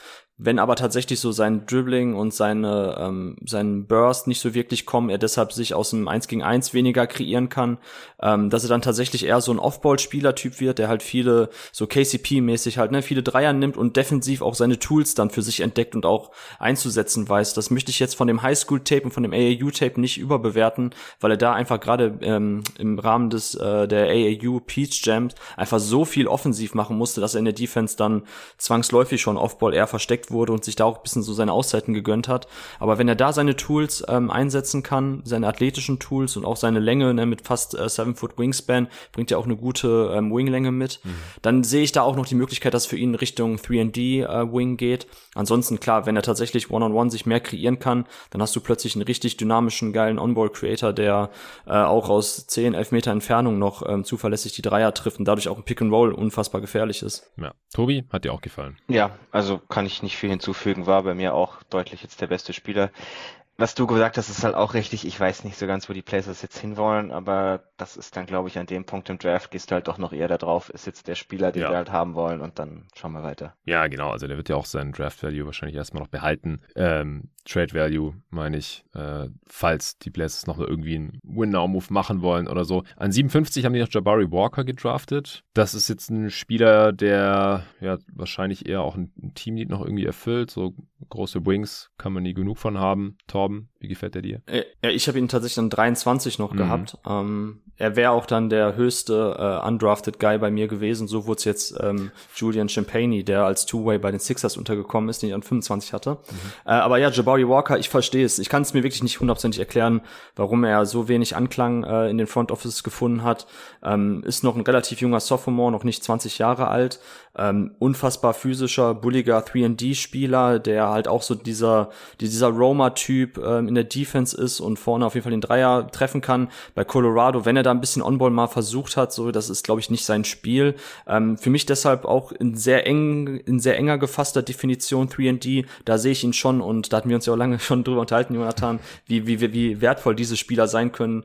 Ähm, deshalb habe ich ihn jetzt noch an 23 gehabt in meinem vierten Tier und ich würde es auch noch nicht mal jetzt, klar, ist erstmal jetzt hinten dran, aber ich würde es noch nicht mal ähm, gerade bei den Blazers, so wie das Team konstruiert ist und wie man jetzt einfach versucht, viele Wings um Lillard irgendwie ähm, aufzustellen, die halt in der Defense vor allem aktiv sind und da viel scramblen und, und roam können, würde ich nicht mal ausschließen, dass Jabari Walker vielleicht auch mal seine Chancen bekommt. Ja, genau. Ja, dann kommen wir zum nächsten Team. Nächster Pick, Nummer 8. Dyson Daniels, mal einer deiner Favs, Torben hier. Ähm, zu den New Orleans Pelicans. Das war der Lakers-Pick ursprünglich. Tom, wie gefällt dir Daniels bei den Pelicans? Sehr gut, sehr gut, weil ich auch sage, Daniels kann halt in diese ähm, noch größere ähm, Lonzo Ball Connector-Rolle gehen und dieser, dieser Spielertyp hat den ähm, Pelicans ja irgendwann auch schon gefehlt. Äh, aber witzigerweise, nachdem sie ja Lonzo gehen lassen haben, ja. äh, den können sie gut gebrauchen. Und ich habe ja auch schon gesagt, wenn man jetzt die letzten Spiele aus der, aus der G-League dazu nimmt, wo er knapp, äh, glaube ich, 37 oder 38 Prozent seiner Dreier getroffen hat. Ähm, bei Australien ist der Dreier ganz ordentlich gefallen. Ähm, früher in der australischen Liga, bei Victoria war er, glaube ich, da war das auch okay. Und dazu halt noch dieser unfassbar gute Touch aus der Midrange bei den Floatern. Ähm, Freiwürfe sah ein bisschen funky jetzt aus, die Quote. Aber ich würde halt nicht ausschließen, dass Dyson Daniels echt zumindest ein durchschnittlicher bis überdurchschnittlicher Shooter wird, gerade aus dem Catch and Shoot. Und dazu halt, äh, ich meine, Six Foot Eight äh, Playmaker mit sehr, sehr guten Passing-Instinkten, die aus verschiedenen Spots eben auch attackieren können, ähm, die sekundäres Playmaking übernehmen können, die aber selber auch die, die Sets initiieren können. Äh, das hat den, das hat den Pelicans gefehlt, weil so ein Spielertyp auch neben Zion, neben Ingram und neben McCallum bestehen kann und da auch ein Need erfüllt und dazu halt noch so ein, auch ein hohes Ceiling hat, weil für mich ist, wenn er tatsächlich so dieses Rim Pressure Ding noch besser ausfüllen kann und er auch ein bisschen lernt jetzt mit seinem größeren Körper zurechtzukommen, weil er hatte ja jetzt einen krassen Entwicklungsschub noch in den letzten anderthalb Jahren genommen, ähm, dann würde ich es eben nicht ausschließen, dass er tatsächlich auch noch ein Ceiling hat, was dann tatsächlich Richtung Advantage Creator und äh, Primary Playmaker geht und das wäre halt so wertvoll noch für die Pelicans, wenn sie da einen kriegen. Ähm, also super, super äh, Pick. BPA für mich, aber auch der Fit passt. Ja, du hattest ihn sogar noch ein bisschen höher. An ich hatte ihn an, an vier gehabt, genau, genau. Hab ich ja gesagt. Also ich habe tatsächlich noch ähm, meine Advantage Creator Wetten mit äh, Ivy an zwei, Bankero an drei und da habe ich dann Dyson Daniels auch noch dazu genommen an vier. Also war für mich auch noch tatsächlich in diesem Tier. Klar, vielleicht ein bisschen hinten dran zu Ivy und Bankero, aber ich, ich im Gegensatz zu anderen Jungs, ich sehe da tatsächlich noch so dieses Ceiling, weil ich einfach dem Wurf mehr vertraue und ähm, eben glaube, dass allein die, die Körperlänge, also six foot eight, zusammen mit diesen ähm, Möglichkeiten zu kreieren kreieren. Das ist, also das ist einfach so unfassbar wertvoll. Ähm, deshalb habe ich ihn halt auch in Sachen Ceiling noch etwas höher gesetzt. Ja, ich, ich habe blöderweise hier äh, das, was du mir ähm, zum Korrektur lesen fürs Feedback so, geschickt okay, hattest ja. noch. Das, da hast du danach nochmal ein Update gemacht. Äh, ich, ich sollte mal genau. das, was du letztendlich getweetet hast, hier, hier öffnen. Sorry. Äh, aber ich weiß, äh, Tobi, du bist nicht ganz so positiv, was Dyson Daniels angeht. Wir ja, ja also ich, ich hatte ein bisschen mehr Fragezeichen, was das Shooting angeht, als Torben, wobei man da halt sagen muss, es gab jetzt die letzten Jahre kein Team, das mehr Erfolg damit hatte, irgendwie das Shooting ihrer Spieler zu entwickeln als New Orleans. Insofern, ich glaube, allein in der Hinsicht ist der Fit halt auch für ihn absolut perfekt, weil er sich auf, auf die Dinge konzentrieren kann, die er erstmal auf jeden Fall noch verbessern muss, direkt in eine Rolle slidet, die halt perfekt in dieses Team reinpasst. Also ich habe auch, wo, wo die Pelicans dran waren an acht, habe ich auch gesagt, die sollten jetzt eigentlich Dyson picken und das passt schon also wirklich ganz gut da rein. Ähm, insofern finde ich das aus beider Hinsicht, sowohl aus New Orleans Sicht, aber auch aus der Sicht vor allem von Daniels selber ziemlich genial, dass er da gelandet ist. Ja, Gefällt mir auch richtig gut. Äh, ansonsten haben die Pelicans noch EJ Liddell draften können. An 41. Ich finde der Stil. Ja, der passt ja, da extrem absolut. gut rein. Ja. Also gefällt mir auch richtig gut. Äh, wir haben ihn in der ersten Runde in der Mockdraft genommen. Ich, ich habe den auch mit seinem Skillset als Erstrunden-Pick gesehen und äh, der ist dann ziemlich geslidet. Aber ja, ihr habt jetzt beide auch gerade schon wie aus der Pistole geschossen, Stil gesagt. Ich, ich glaube, müssen wir nicht mehr so viel dazu sagen. Ähm, ich weiß nicht, wer von euch will noch kurz umreißen, wieso Liddell hier so gut reinpasst? Hm, Tobi, mach du ruhig. Ich hatte ja gerade ein bisschen mehr zu leisten ja, also ich habe Liddell an 22. Er ist halt auch so ein Spielertyp von genau dem, was du irgendwie in der modernen NBA suchst. Der ein, äh, der halt reinslidet einfach in ein Lineup, gerade wenn du sagst, er spielt neben Zion und das dann so ein bisschen dein ja. Small Ball Lineup ist, finde ich das halt ziemlich genial miteinander. Und also ich kann, wir, wir saßen ja gestern Abend da und haben uns die ganze Zeit gefragt, wann geht der denn jetzt? Wann geht der denn jetzt? Und also auch auf Twitter so, du hast mehrere Leute irgendwie gesehen, irgendwie so Nakais danken oder so, hä, warum ist EJ Liddell noch nicht weg? Also wenn du das von so einer breiten Masse von Leuten bekommst, die, die halt auf diesen NBA-Fokus haben, merkst du halt, wie sehr dieses Skillset einfach in die moderne NBA passt. Ja, perfekt zusammengefasst. Sonst hatten die Pelicans keinen Pick mehr, oder? Sie haben an 52 noch Carlo Matkovic gedraftet. Ah ja, ja, stimmt. Da ja, bin den ich jetzt wieder raus. Mitspieler von Jovic von, von Mega. Ah. Ja, Torben, kannst du auch nichts zu sagen? Nee, da kann ich tatsächlich auch nichts zu sagen. Ja, dann unterlassen wir das. Ich glaube, bei einem Pick in den 50ern ist es auch okay, der vielleicht auch erst gestasht wird. Mal sehen. Dann kommen wir jetzt zum nächsten Pick. Das sind die San Antonio Spurs, Tobi. Jeremy Sohan ist es geworden. Du fandst den Pick okay im Endeffekt. Ja, also wie gesagt, wir haben es ja vorhin schon mal so, ich war in der Range halt so an dem Punkt, wo ich sagte, ich glaube nicht, dass es irgendeinen Pick gibt, der mich da volle Kanne aus dem Hocker reißen wird.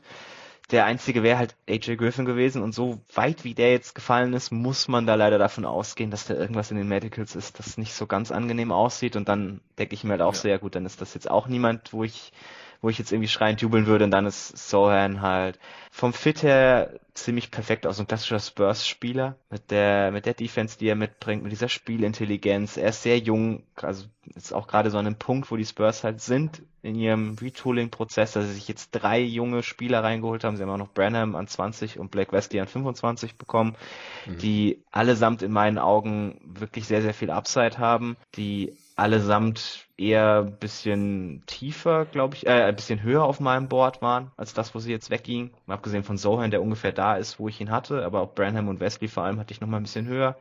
Und dann halt so gerade so der, der Fit, wo du halt sagst, es sind drei sehr unterschiedliche Spielertypen, die sehr unterschiedliche Dinge mitbringen. Branham mehr so dieser Pull-Up-Shooter, der, der glaube ich jetzt in eine, in eine gute zweite Rolle neben DeJounte reinpasst. Black Wesley, der nach Belieben immer zum Korb kommt der ganze Rest von seinem Spiel ist ein bisschen wild, aber da traue ich den Spurs halt auch zu, dass sie ihn ein bisschen einnorden, gerade sein Shooting hinbekommen, weil Touch hat er, nur die Shooting-Bewegung ist halt vollkommen inkonstant, das ist jedes Mal irgendwie was anderes. Aber wenn du dann halt so den ganzen Abend hast, dann merkst du halt, okay, die Spurs haben ein Bild davon, wo sie hinwollen, wie sie dieses Retooling jetzt vorantreiben wollen. Und das haben sie mit den drei Picks jetzt, glaube ich, ziemlich gut gemacht. Ja, sehr schön. Äh, Torben, wie gefällt dir die Draft der Spurs? Kannst du dich anschließen? Ja, ich fand sie sehr gut. Also ich hatte äh, Branham auch nicht ganz verstanden, warum er ein bisschen geslidet ist, weil ich finde, als Spielertyp passt er sehr, sehr gut in die moderne NBA. So als Off-Guard, ähm, Shoot, Dribble, Pass, Wing, der in verschiedenen Sets eingebunden werden kann. Also gerade so diese ganzen Dribble-Handoff-Geschichten, Miami, Chicago, ähm, Plays, die ja viel gelaufen werden, da passt er super rein. Er ist ein guter Catch-and-Shoot-Schütze, also sorgt auch für Spacing, aber kann eben dann auch so so Second Side Actions eben äh, daraus kreieren und die Korb attackieren und Plays machen und Also seine Produktion für das Alter, also als Freshman halt die Zahlen aufzulegen, die er aufgelegt hat, ähm, spricht auch schon für eine hohe Upside, vielleicht auch eine höhere Upside, als man denkt.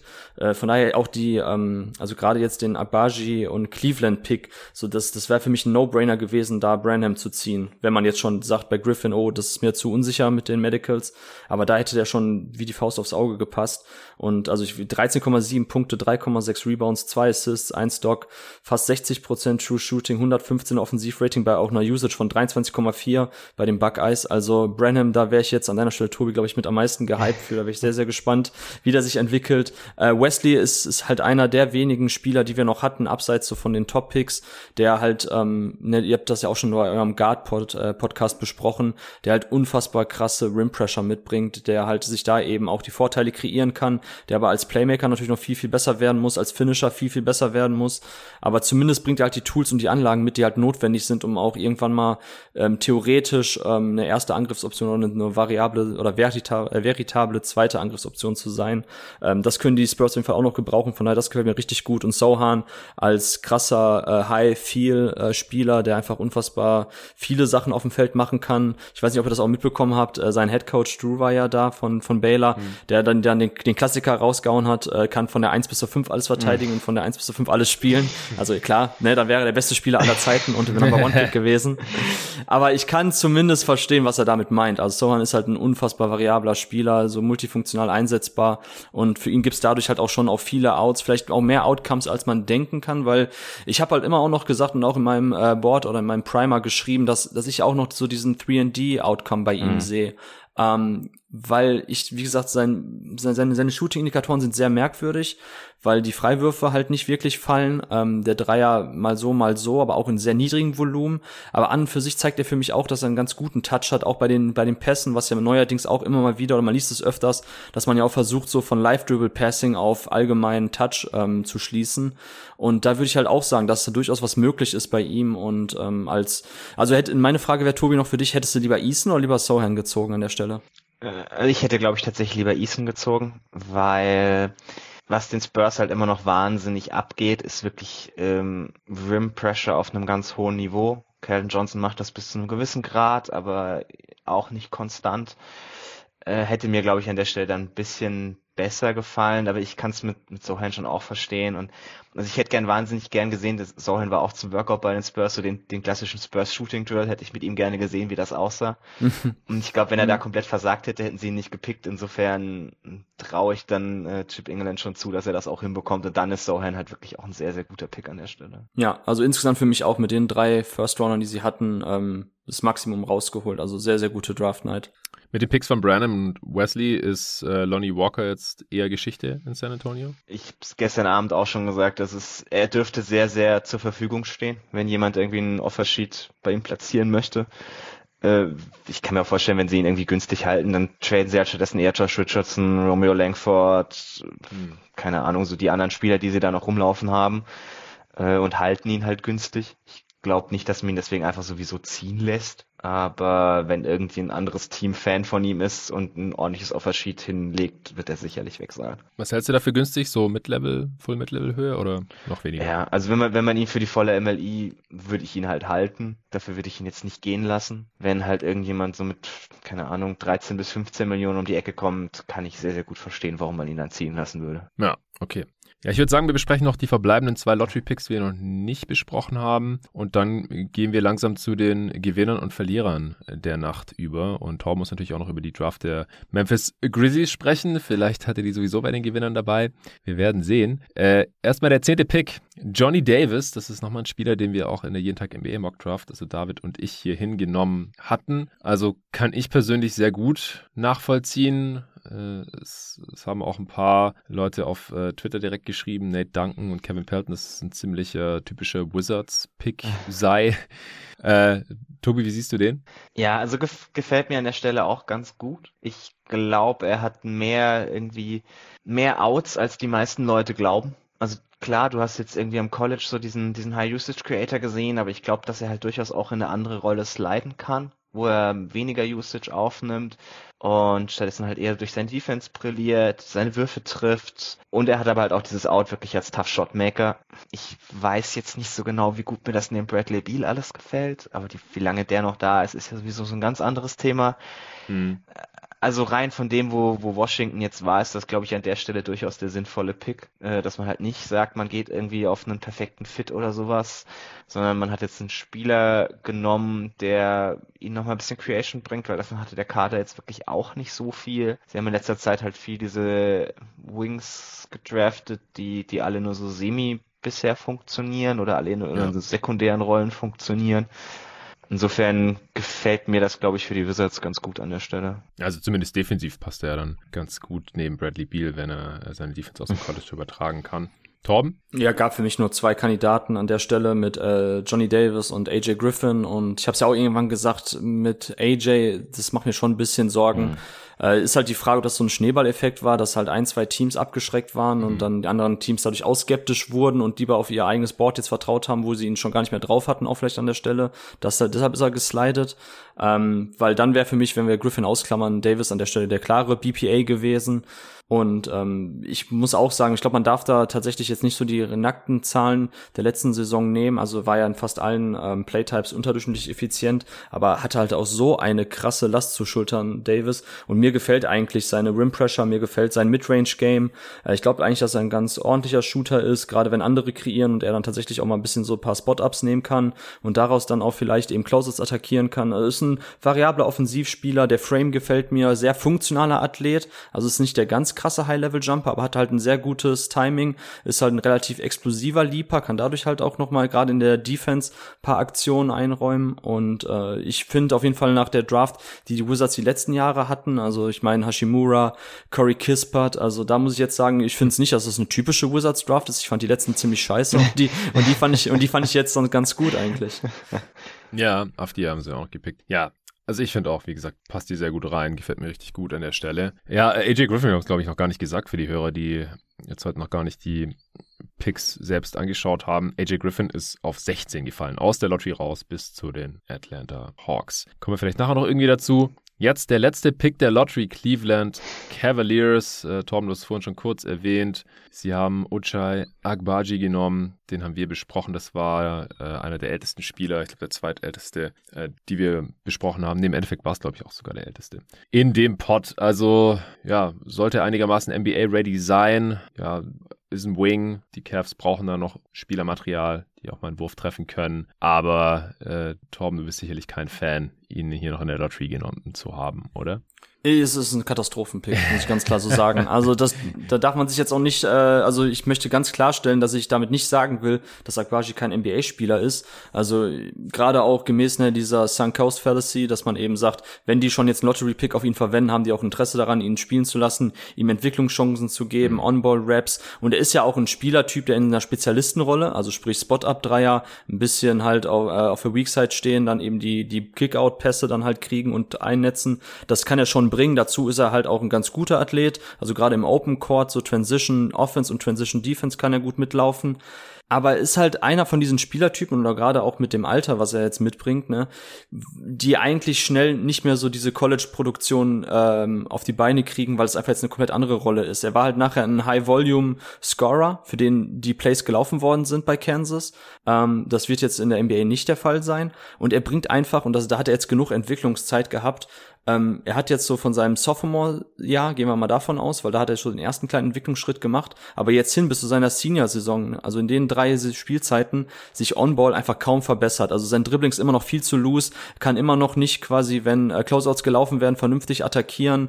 Ähm, das, also das gefällt mir gar nicht. Und ich finde es auch echt erschreckend. Bei Catch and Drives habe ich gerade mal geschaut in der letzten Saison 0,69 Punkte pro Abschluss, 13% Catch and Drives, Pick and Roll Ballhändler 0,9 Points per Possession, hat aber auch kaum einen Anteil gehabt. Aber klar, Catch and Shoot 1,45 Punkte pro Abschluss, knapp 20% seiner Abschlüsse kamen aus dem Catch and Shoot, ist ein sicherer Schütze. Es gibt paar ähm, paar Modelle von ähm, von amerikanischen Kollegen, die da halt so, so Draft Models entwickelt haben, wo Akbaji auch viel schlechter abgeschlossen hat, weil er einfach eine sehr merkwürdige Shooting Progression genommen hat in den letzten Jahren.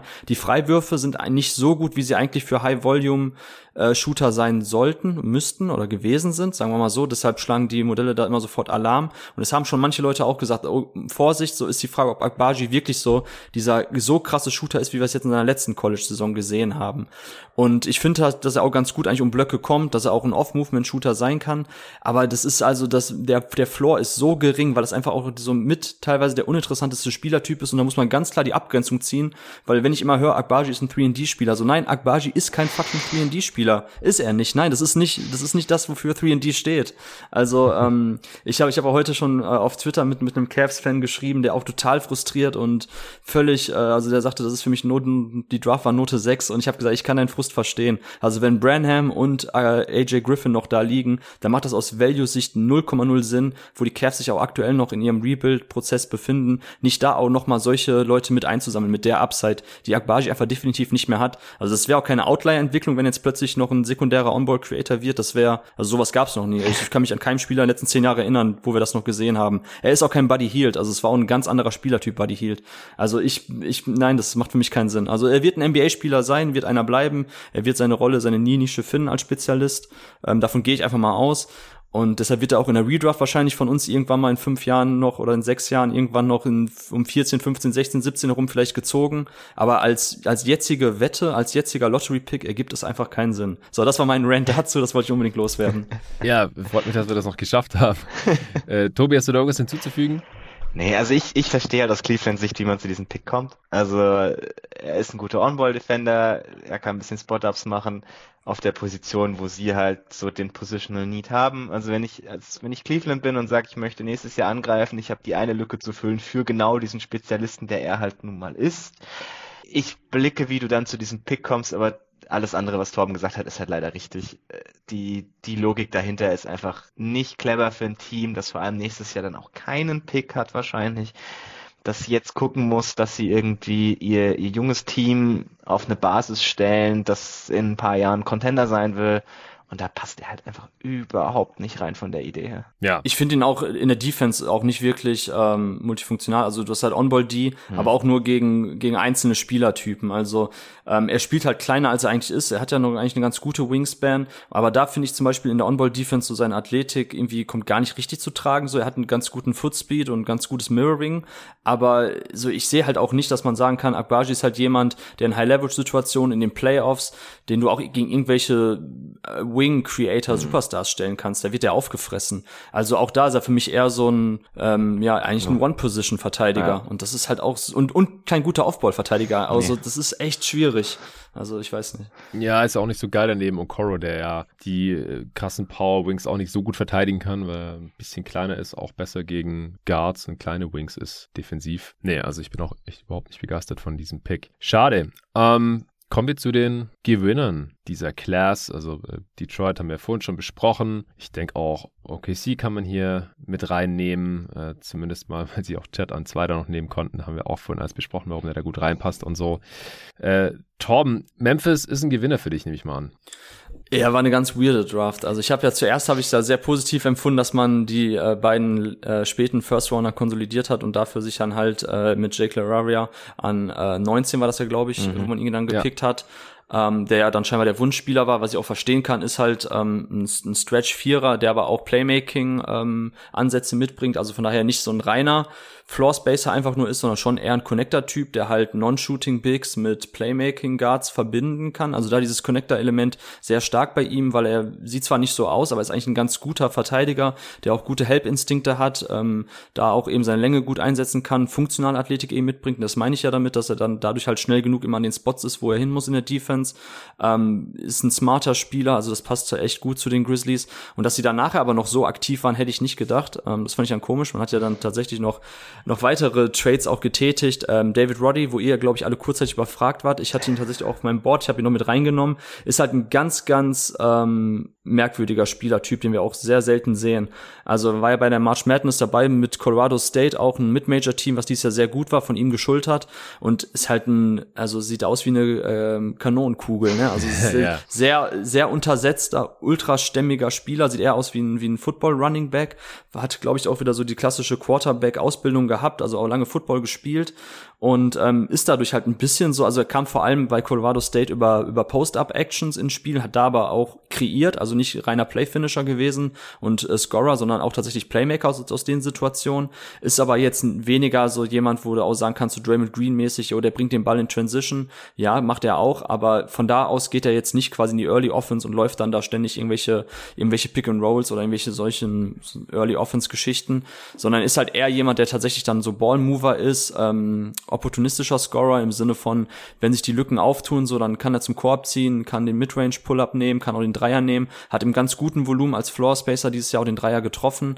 Ähm, also ist auf jeden Fall ein so one of a kind, würde ich sagen. Ich ich hab, ich hab auch wirklich jetzt keinen richtigen Spielervergleich für Roddy, aber dass die Grizzlies ihn jetzt gepickt haben, finde ich schon sehr ähm, bezeichnend. Also ich glaube, da hat man einen Plan für ihn ähm, oder zumindest passt er auch ganz gut in die Sachen rein, die man äh, laufen will in der Offense neben Morant. Ähm, und dann, was ich halt stark fand, ist, dass man mit Kennedy Chandler ja. jetzt noch eine Backup-Lösung geholt hat, falls äh, Tyus Jones geht. Ich glaube, da hattet ihr sogar auch die Vergleiche gezogen in eurem Pod. Ähm, Kennedy Chandler, das, genau, was ich noch ergänzen wollte, ihr hattet ja gesagt, er ist halt ein sehr kleiner Spieler, die vor allem defensiv dann immer Probleme kriegen und normalerweise Six-Foot-Guards bleiben nicht lange in der NBA oder gibt halt nur wenig positive Beispiele. Warum Kennedy Chandler vielleicht ähm, anders sein könnte. Es gibt halt nicht viele Spieler, die ähm, die so eine funktionale Athletik und Länge haben. Also er hat ja eine, eine relativ krasse mhm. Wingspan für seine Körpergröße. Ich glaube 6'6, 6'5, irgendwie so um Dreh. 6'5, genau. Und ähm, hatte jetzt schlussendlich eine Steal Percentage von 4 und eine Block Percentage von 1. Also knapp über 1. Am Anfang der Saison lag, lag die sogar noch über 2. Ähm, warum sammelt er so viele Blocks ein? Einfach weil er halt auch ein gutes Positioning hat und auch echt super viele so Help ähm, Weakside Blocks eingesammelt hat, wo du normalerweise keine Six Foot Guards siehst, die die rein äh, einsammeln. Also ich glaube schon, dass er da in der Defense ein bisschen mehr machen kann und ist halt ein sehr guter Pick and Roll Playmaker. Tobi, du hast es ja alles schon beschrieben in dem Pod. Ähm, das will ich jetzt nicht mal rezitieren, aber das kann ich schon sehen, dass man da vielleicht tatsächlich eine zukünftige Backup-Lösung sich reingeholt hat. Ja, und dann natürlich mein Sohn Vince Williams noch am Ende. Das ist äh, also Props auf jeden Fall an Jackson Hoy von Draft Twitter, der seit paar Jahren da arbeitet im Grizzlies Management. Also das, das riecht sehr stark nach Draft Twitter, der Pick. Ja, sehr schön. Ja, der äh, Kennedy Chandler Pick war ja ursprünglich äh, bei den San Antonio Spurs. Das war auch der letzte, den du dann noch live kommentiert hast. Mhm. Äh, Tobi, da dachtest du noch, der, der für die Spurs fandst du okay. Ähm, jetzt ist er bei den Memphis äh, Grizzlies. Ja, Torben, die mussten ja für den 23. Äh, Pick, mit dem sie dann Roddy gedraftet haben, das war ja der der Sixers eigentlich. Da mussten sie ja Melton für äh, Danny Green zu den Sixers schicken. Was hältst du davon? War es es wert? Ah, boah, ja, gut, ja, gute Frage. Ich bin ja ein riesen Melton-Fan. Das tat natürlich schon weh im ersten Augenblick. Ähm, ich kann aber auch sehen, dass Melton in der Langzeitplanung ähm, jetzt nicht mehr die Riesenrolle gespielt hat, weil einfach auch sein ähm, sein Fit zusammen mit Bane und Morant nicht super gut war. Da hat tatsächlich Tyus Jones in dem äh, Dreiguard-Lineup besser funktioniert. Ähm, man hat halt noch paar andere Lösungen für Point-of-Attack-Defense, auch wenn Meltner sehr stark war. Aber klar, wie gesagt, er war einer der, der besten Shooter, die die Grizzlies jetzt letzten Jahre hatten. Am Ende mehr als 10 3 auf 100 Possessions, High-Volume-Shooter mit, mit, mit sehr guter Effizienz. Das war natürlich schon für dieses Grizzlies-Team sehr, sehr wichtig. Ähm, das tut weh, das reißt auch jetzt erstmal eine Lücke in der Rotation, aber man hat halt so einen breiten Kader und noch so viele weitere Spieler, die es eigentlich zu entwickeln gilt, ähm, wo ich auch sagen würde, okay, ich glaube, man committet sich jetzt auch langsam ein bisschen schon auf den äh, Kern aus äh, Morant, Bane, Triple J und ähm, da war halt Melton zwischen Bane und äh, Morant nicht der ideale Fit. Ähm, klar könnte man sagen, Moment mal, der war doch dann der beste Point-of-Attack-Verteidiger von den äh, von den drei und hat doch den Dreier getroffen. Ja, aber so einfach ist das im Defensivsystem bei den Grizzlies nicht. Das hat man auch schon gegen Timberwolves gesehen, mhm. weil du Morant und Bane teilweise ähm, vielleicht dann lieber auch manchmal so On-Ball in der Point of Attack hast und ähm, weil die Offball einfach, gerade Morant Offball so scheiße sind. Ähm, ja, wie gesagt, das hat einfach nicht mehr so gut funktioniert, glaube ich, und deshalb hat man ihn abgegeben. Also auch da vertraue ich halt voll auf das Grizzlies Management, ähm, dass da schon eben jetzt nicht einfach nur Kostenspargründe und Rotationsminuten frei werden mussten, sondern dass man schon gesagt hat, okay, ich glaube, für den zukünftigen Nukleus ist das jetzt nicht mehr so ähm, der Spieler, den wir unbedingt brauchen. Und Roddy, ich bin, also ich bin sehr gespannt zu sehen, was sie mit ihm vorhaben. Ja, also ich würde da auch dem Grizzlies Management eher den äh, Benefit of the Doubt geben. Amtierender Executive of the Year.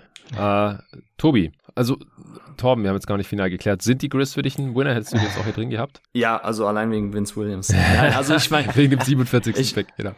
Ja, ey, ohne Scheiß, ich habe ihn dann 21 gehabt. Das ist, ja, okay. also es gibt wenig Spieler, wo ich mir so sicher bin eigentlich, dass das, ähm, dass das sehr gute Rotationsspieler sind. Jetzt, wo er bei den Grizzlies gelandet ist, glaube ich, wird man auch die entsprechenden Entwicklungsräume ihm geben. Ähm, also ja, man hat da, man war sehr aktiv, man hat halt, wie gesagt, Spieler reingeholt, die es einfach nicht jedes Jahr gibt. Also Roddy und auch LaRavia sind schon besondere Spielertypen und gerade LaRavia, dass man dafür halt auch hochgedraft, äh, hochgetradet hat, ähm, sehe ich auf jeden Fall, weil so dieses Floor-Spacing-Element auf der 4 gab's nicht. Also Kyle Anderson hat zwar versucht, sein Volumen äh, hochzuschrauben bei den Dreiern, ist aber einfach kein verlässlicher Floor-Spacer. Ähm, man hat halt Triple J und Brent Clark gar keine Dreier mehr, aber ich sehe schon, dass es wichtig ist jetzt mittlerweile, dass man vielleicht mal einen Vierer reinholt, einen längeren Wing, der einfach auch tatsächlich auf der Weak Side für Spacing sorgt und da auch wirklich auch Gravity ausübt und nicht ständig ähm, den Roman die Möglichkeit gibt, von denen wegzuhelfen, weil das hatte die Grizzlies ja auch echt geschadet, egal ob gegen die Warriors mhm. oder gegen die Timberwolves, dass ständig von den anderen Shootern einfach wegrotiert wurde, als ob sie einfach Non-Shooter wären, ne? egal ob das ist Anderson oder wer auch immer war.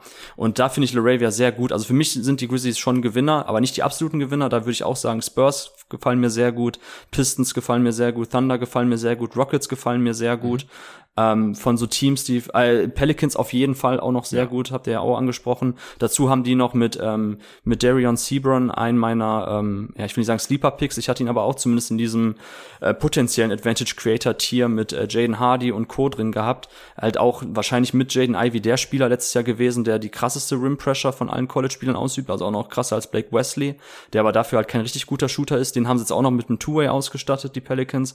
Also da gefallen mir die Moves mit Liddell, Sebron als Two-Way und Dyson Daniels auch richtig gut. Also auch die Pelicans würde ich jetzt hier noch nennen. Ja, alles nachvollziehbar. Tobi, hast du noch irgendeinen Winner hier zu ergänzen? Lower Level Winner würde ich vielleicht noch Miami dazu nehmen, die Jovic an 27 bekommen haben. Gefällt ja. mir auch für ihn ganz gut, weil wenn es ein Team gibt, dem ich halt zutraue, dass sie ihn defensiv in ein Konzept irgendwie integrieren können, dann ist halt Miami auch eins dieser Teams, die das auf jeden Fall können sollten. Ansonsten Atlanta springt eigentlich ein, mal kurz als Gewinner an, je nachdem wie es mit Griffin halt aussieht, wenn er auch nur annähernd irgendwie das ist, was wir spielerisch halt von ihm erwarten, ist das ein Riesenstil. Ja, ansonsten gibt's noch ein paar Lower-Level-Fits, die mir ganz gut gefallen, irgendwie Patrick Bolton Jr. in Golden State oder auch ja. Jaden Hardy in Dallas, die man sicherlich irgendwie so als kleine Gewinner anführen kann, die aber jetzt alle nichts nichts Größeres gemacht haben. Die großen Sachen hat Torben, glaube ich, ganz gut abgedeckt. Ja, ich denke auch. Dann müssen wir jetzt hier nochmal ein bisschen äh, kritisieren und, und das nochmal zusammenfassen. Also, Tobi, du hast die Kings hier schon äh, getrashed. äh, dann natürlich die Cavs gerade. Torben, sonst noch Teams, die ihr zu den Verlierern zählen würdet? Charlotte. Ja, tut mir leid. Charlotte auch. Ja, ja, stimmt, das muss man eigentlich mal noch kurz ansprechen hier. Ja. Also ich lasse den Mark Williams Gerne an Torben, aber das sieht, Na, ich, ich Verlierer sind. Hab schon Bluthochdruck von Aquagi bekommen. Ähm, nee, er ist halt, auch, auch da wieder, ich verstehe halt nicht, warum man unbedingt so ein Team-Need jetzt über die Draft an der Stelle halt erfüllen muss, wenn es eben auch andere, billigere Lösungen, sprich Mid-Level, Free Agency etc. gibt, um den, also ich sehe halt nicht, dass das der nächste Rudy Gobert wird. Mark Williams wird ein produktiver Rotationsspieler werden, auf jeden Fall, habe ich auch schon vorher gesagt. Aber auch da, das ist halt so bezeichnend, dass direkt danach AJ Griffin mhm. gezogen wird und Tari Eason, den ja auch gut, gut hätten gebrauchen können. Also, keine Ahnung, einen vertikalen ähm, Spacer und Rimrunner und Drop Big Defender, den kriegst du auch noch woanders her. Da brauchst du keinen 15. Pick für ausgeben. Aber die Hornets waren so committed, glaube ich, auch schon auf den Plan. Ja. Da, da, ich, da, da hätte wahrscheinlich auch Banquero durchrutschen können, hätten ihn nicht genommen. Ja, und vor allem, wenn man den Need füllen will, dann behalt Duran halt. Also er war an 13 noch für dich da. Ja, dass ihn richtig. Weggetradet ja. am Ende für den Denver-Pick nächstes Jahr, der wahrscheinlich irgendwie, keine Ahnung, um 25, 26 rum sein wird und ein paar Seconds ist jetzt wirklich auch ein beschissener Value für den Pick ist, wenn wir ehrlich sind. Ja. Also das dann irgendwie in der Kombination finde ich wirklich ziemlich grausam. ist für mich eigentlich der größte Verlierer von dem Abend. Ja, die haben an 40 noch ihr Davids Liebling Bryce McGowns äh, draften können und an 45 Josh Minot. Der aber, ist aber der der ging weg. Also ging auch mussten, noch weg. Sie mussten, also ja, sie haben ja für 40 getradet mit 45 und ah. einem Future Second. und 45 war dann bei Minnesota. Okay. Ach so, Mini hat sich jetzt Minot geschnappt ja. als neuen Wenderbild äh, Abklatsch. ja. ja, ist okay, ist okay, ist ein guter. Also gab ja paar äh, athletische Wing äh, Projects, die man noch hätte ziehen können. Peyton Watson an an 30 fand ich jetzt auch ein bisschen früh. Da hätte ich auch noch paar andere ähm, Projekte erstmal gezogen. Aber da, äh, Dennis ähm, auch kurz sprachlos. ja, das war schon überraschend. Ansonsten, ich noch, was ich noch kurz sagen will zum Schluss, äh, was mir auch gut gefallen äh, von den Nuggets, Christian Brown. Mhm. Ähm, ich habe ja auch immer dafür plädiert, dass Brown ein bessere Kansas äh, Prospect ist als Abaji und ähm, einfach auch, ich glaube, Tobi war ja auch Fan davon. Also Brown ist einfach ein richtig, richtig guter Off-Ball-Wing, der von allem halt ein bisschen bringt, aber auch gerade so dieses Cutting, Slashing und Shooting und auch eben Closes Attackieren, Dribbeln. Also für mich auch eben diese SDP-Wing-Riege. Äh, ähm, perfekter Jokic, komplementär Flügelspieler, die brauchten einen Wing. Also da finde ich auch gut, dass die Nuggets tatsächlich dann auch Brown gezogen haben. Ähm, da, wie gesagt, würde ich auch noch als kleine Gewinner dazu zählen. Ja, Okay, dann äh, Torben würde ich sagen, dann entlassen wir dich mal. Du ja, musst nämlich direkt in die nächste Aufnahme mit dem Kollegen Ole. Ja. Äh, wenn Draft Season ist, dann bin ich wie Karl Lauterbach, wenn Covid boomt, der dann durch die, durch, durch, die, durch die Talkshows tingelt, dann muss ich auch dann direkt zum nächsten Termin. Bevor dann bis, bis, bis zur nächsten Saison Ruhe ist. Alles klar, Jungs, dann euch noch viel Spaß bei der Aufnahme und wir hören uns. Danke Ciao. Dir. Bis dann. So, bevor wir hier gleich weitermachen mit den Trades, äh, David hat mir ein paar Takes per Sprachnachricht zukommen lassen, die wir hier unbedingt noch im Pod einbauen wollen. Die schneide ich hier jetzt kurz rein und dann machen wir hier weiter mit der Trade- und Asset-Management-Bewertung.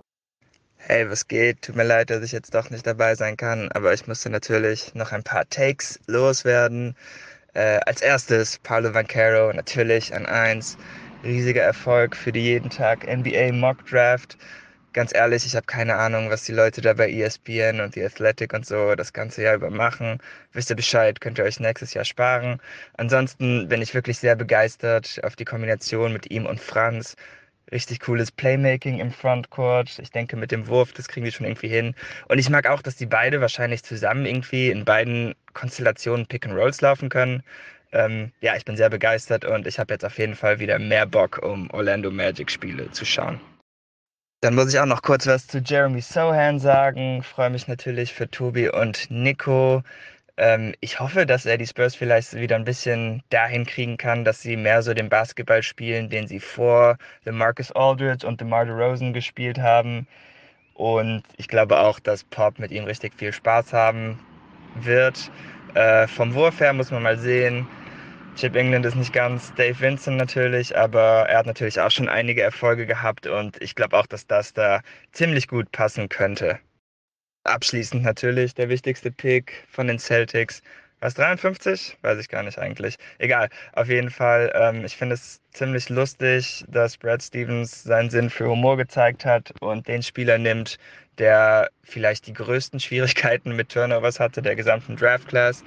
Ansonsten aber ganz guter Pick an der Stelle. Ich hatte ihn nicht in der ersten Runde, einfach weil es da noch zu viele Fragezeichen gibt. Aber ich glaube, dass etwas Athletik im Backcourt nicht wirklich schaden kann. Und wenn er sich vernünftig entwickeln kann, dann ist er ja als Playmaker schon etwas da.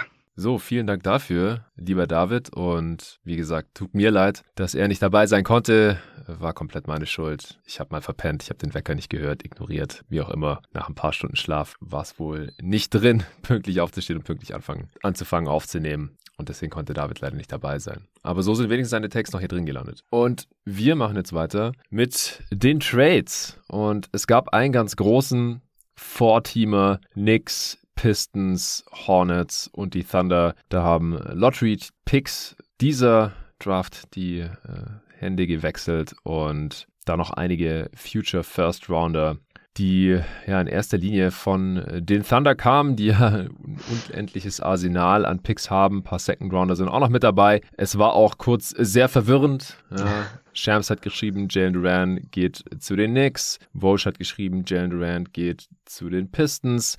Jake Fisher hat auch geschrieben, dass er glaubt, dass Jalen Duran zu den Pistons geht, aber dass es ehrlich gesagt nicht weiß, dass er auch verwirrt ist.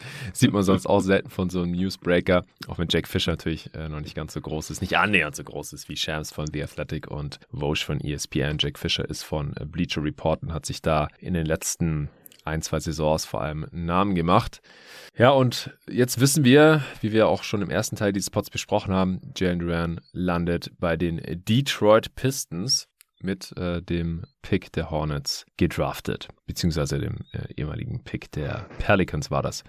Ich werde kurz raushauen, wer oder was wohin geht und dann werden wir das hier evaluieren und analysieren. Die Knicks bekommen zwei 2023er First Rounder den einen direkt von den Pistons, der ist aber Top 18 geschützt. Das heißt, ja, wenn die Pistons nicht zu den schlechtesten zwölf Teams gehören in der jetzt kommenden Saison, dann bleibt er in Detroit. Ja, also der Pick kam nicht von Detroit, sondern der Pick kam von OKC. Das ist dieses Ding aus dem Christian Wood Trade, der danach dann ah. wieder 8, Top 18 protected ist, dann Top 13 protected, dann Top 9 protected und dann in Seconds konvertiert.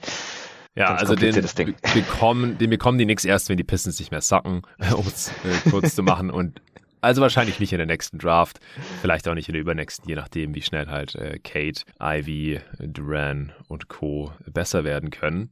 Dann der andere 2023er First Rounder ist von den Wizards. Der kam auch von den Thunder und der ist äh, Top 14 protected, also Lottery geschützt. Ja, ob die Wizards jetzt nächstes Jahr in die Playoffs kommen, ist nicht ausgeschlossen, aber zum jetzigen Zeitpunkt, wo wir noch nicht genau wissen, was mit Bradley Beal passiert und wie der Supporting Cast um ihn herum aussehen wird, äh, ob KP mal fit bleiben kann und so weiter und so fort, landet der wahrscheinlich auch eher nicht nächstes Jahr bei den Knicks. Und dann bekommen sie noch einen dritten First Rounder, 2025er von den Milwaukee Bucks. Der ist nur Top 4 geschützt von den Pistons, aber das ist der, der ähm, aus Portland gekommen war, Jeremy Grant Deal. Also da haben sie direkt einen Teil des Gegenwerts, äh, die Pistons, weiter zu den Knicks geschickt und äh, dafür eben dann Jalen Duran bekommen.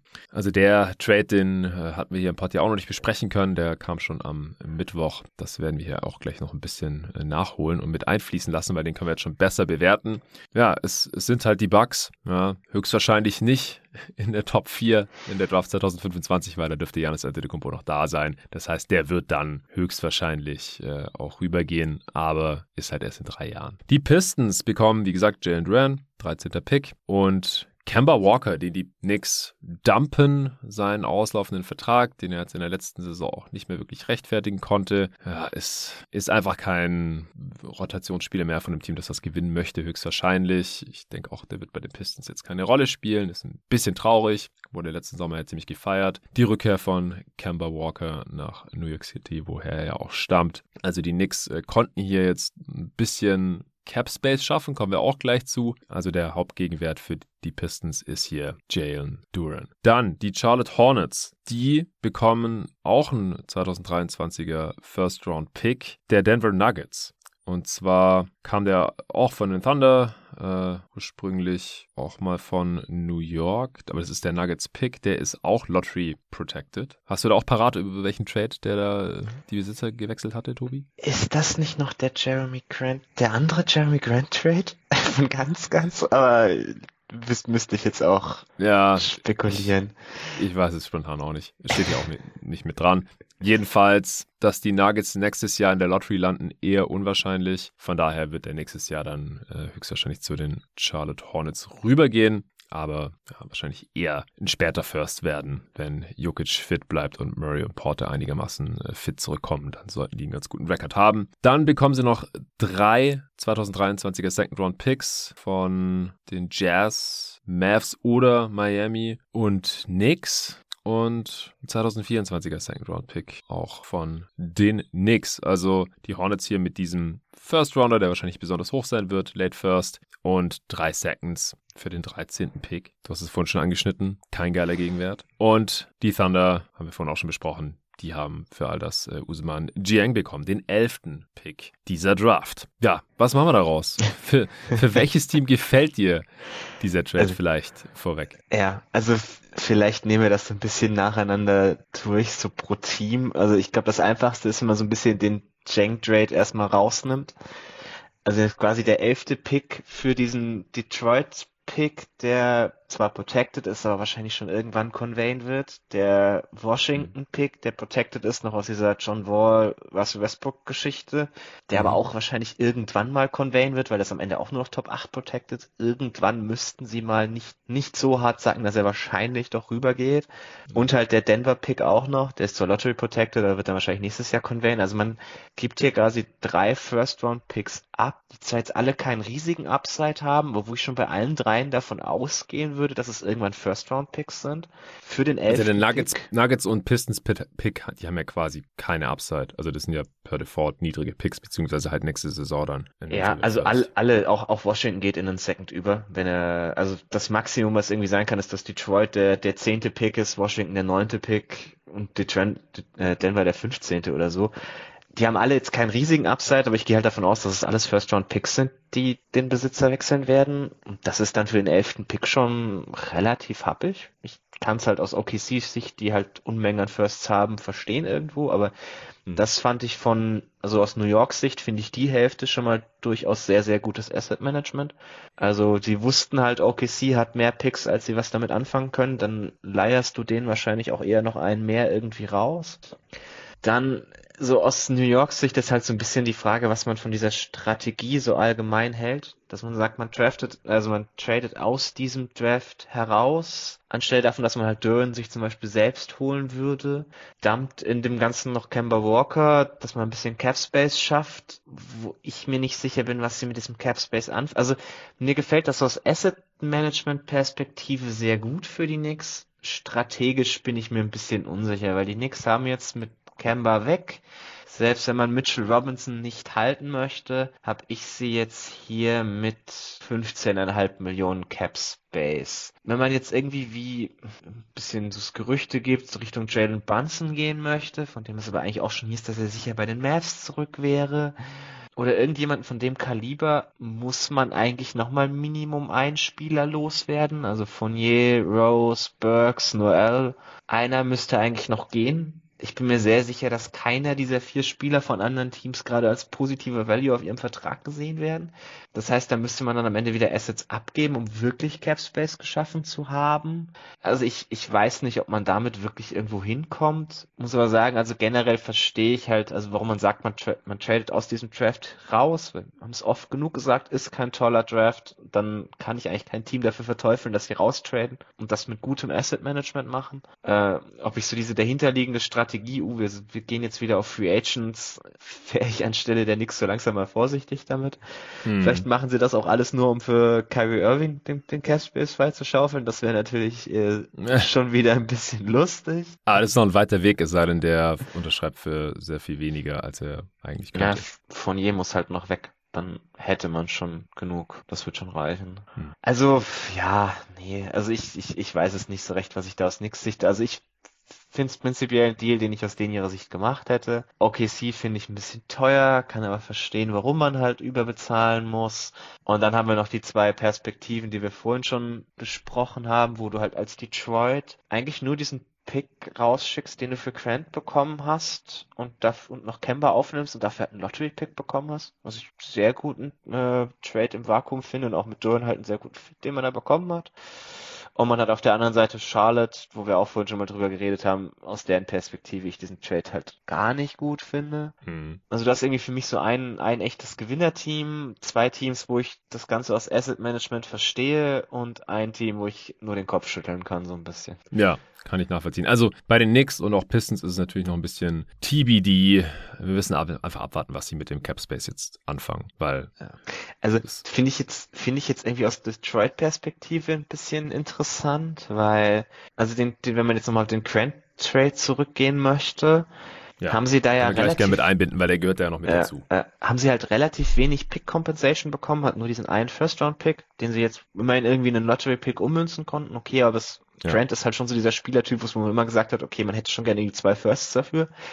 Und der andere First war halt quasi in Value, dass man dafür Cap Space bekommen hat, weil man Grant einfach für gar nichts abgegeben hat, sondern direkt in diese Traded Player Exception traden konnte. Mhm.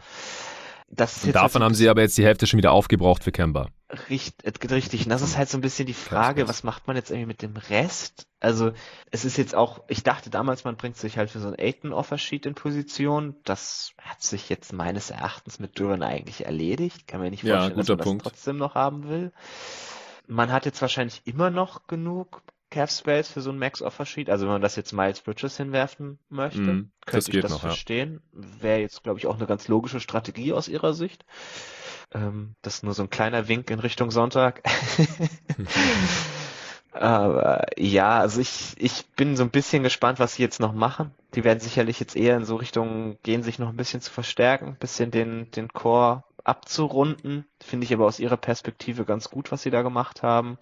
Ja, also es ist, ist so ein bisschen, ich glaube, das klingt auf den ersten Moment irgendwie komplizierter, als es ist. Also OKC hat halt Assets zusammengebündelt, New York hat Assets vermehrt und die anderen zwei, naja, Charlotte war, glaube ich, einfach so, so fixiert, dass sie mit Mark Williams ihr einziges Problem gelöst haben, dass sie gesagt haben, komm, wir nehmen den Future First, das passt schon. Ja, ist unglaublich. Und das ist halt irgendwie ein bisschen, also das ist die einzige Perspektive, die ich ein bisschen komisch finde. Den ganzen Rest finde ich alles relativ nachvollziehbar. Also ich finde es ja grundsätzlich nicht schlecht, wenn die Hornets sagen, hey, wir haben hier zwei Firsts, den 13. und den 15. Wir wissen, dass an 15 unser Spieler noch da ist, jetzt noch nicht davon, wer das ist. Deswegen können wir hier den 13. wegtraden für Future First und einen Haufen Second Rounder. Ja, okay, kann ich irgendwie nachvollziehen. Aber wenn man es dann halt macht, um ein deutlich schlechteres Center Prospect zu ziehen, als das, das dann mit dem eigenen Pick an 13 oder mit dem Pick, den man hat, halt hatte, da den 13. Pick gedraftet wird, sieht das halt alles ein bisschen seltsam aus. Und in ein paar Jahren sieht es wahrscheinlich noch seltsamer aus. Wird dafür gespannt sein. Ja, vor allem, weil der First halt echt schlecht ist, den man da bekommen hat. Also der ja. Denver-Pick hat wirklich wenig, wenig Upside, weil, also er ist er ist Lottery Protected, das heißt, er hat keinen ganz hohen Upside, selbst wenn sich irgendwie Jokic jetzt schwer verletzt oder sowas auch immer. Und wenn man halt einfach nur sagt, okay, wir gehen davon aus, dass Denver halbwegs normal ihre Saison durchspielt, wird das halt ist ja ein sehr gutes Regular Season Team sein. Also, das wird der 25. Pick oder sowas ja, wahrscheinlich. Oder das 28. ist halt wirklich kein, kein, kein guter Gegenwert für den 13. Pick. Ja, eben. Man hat im Prinzip, keine Ahnung, 10, 15 Spots jetzt runtergetradet und ein Jahr in die Zukunft. Wenn die Hornets jetzt halt sagen, wir wollten nicht zwei Rookies reinholen, mhm. weil die müssen ja noch auch spielen. Letztes Jahr haben sie ja auch einige Rooks reingeholt. Die dann nicht so super viel spielen konnten. Kai Jones, JT Thor. Ja, aber dann hätte ich so, hätte ich sogar lieber den Milwaukee Pick. Also man hätte hier New York nicht mal unbedingt mitnehmen müssen mit diesem Denver Pick, mhm. weil dann hätte man einfach den Milwaukee Pick nehmen können und wenn Detroit nicht Kemba aufnehmen muss, sind sie vielleicht irgendwie bereit, dafür nochmal irgendwie, ich weiß nicht, irgendwas anderes drauf zu werfen. Isaiah Stewart brauchen sie jetzt nicht mehr oder so, keine Ahnung. Ähm, hm. Also ich, ich glaube, da hätte es halt einfache Möglichkeiten gegeben, diesen Deal irgendwie zu strukturieren, dass du was Besseres rausbekommst als das. Ja, ja beim Thunder, ich stimme zu, sieht ein bisschen teuer aus, für den elften Pick hat drei Future Firsts rauszuhauen. Aber wenn du halt so viele hast, äh, irgendwann ist dann halt irgendwie ein zusätzlicher Pick, der vielleicht der 20. wird oder sowas, ähm, nicht mehr so viel wert. So die, die Thunder, die wollen ja jetzt irgendwie ihr Team für die Zukunft zusammenstellen. Das ist, schlägt auch ein bisschen in dieselbe Kerbe wie der Poku-Trade äh, in der vorletzten Draft, wo sie auch für den Pick relativ viel gezahlt haben, um halt ihren Wunschspieler da noch zu bekommen. Äh, wie das dann aussieht, das können wir erst in zehn Jahren bewerten, wenn wir wissen, ob Usman Jiang so gut geworden ist, äh, wie Sam Presti sich das hier wahrscheinlich erhofft. Und ja, wie gesagt, nix. Die müssen ja eigentlich schon fast wissen, dass sie was mit dem Capspace anfangen können. Sonst ähm, ergibt das nicht so super viel Sinn. Klar, diese ganzen First, die kann man dann vielleicht wieder irgendwie ummünzen, wenn man keinen Free Agent bekommt, dann dass man irgendwie ein per Trade reinholt. Keine Frage. Also das, wie gesagt, das bleibt noch ein bisschen abzuwarten, wie viel also ich, kann, ich kann halt auch völlig kann. verstehen, also ich war ja selber jetzt jemand, der bei Duran jetzt nicht so unfassbar hoch war. Also ich kann völlig verstehen, wenn man sagt, man hat lieber diese Future Firsts als irgendwie den elften Pick, wo man dann, also die meisten Teams hätten da wahrscheinlich eher Duran als Jen gezogen.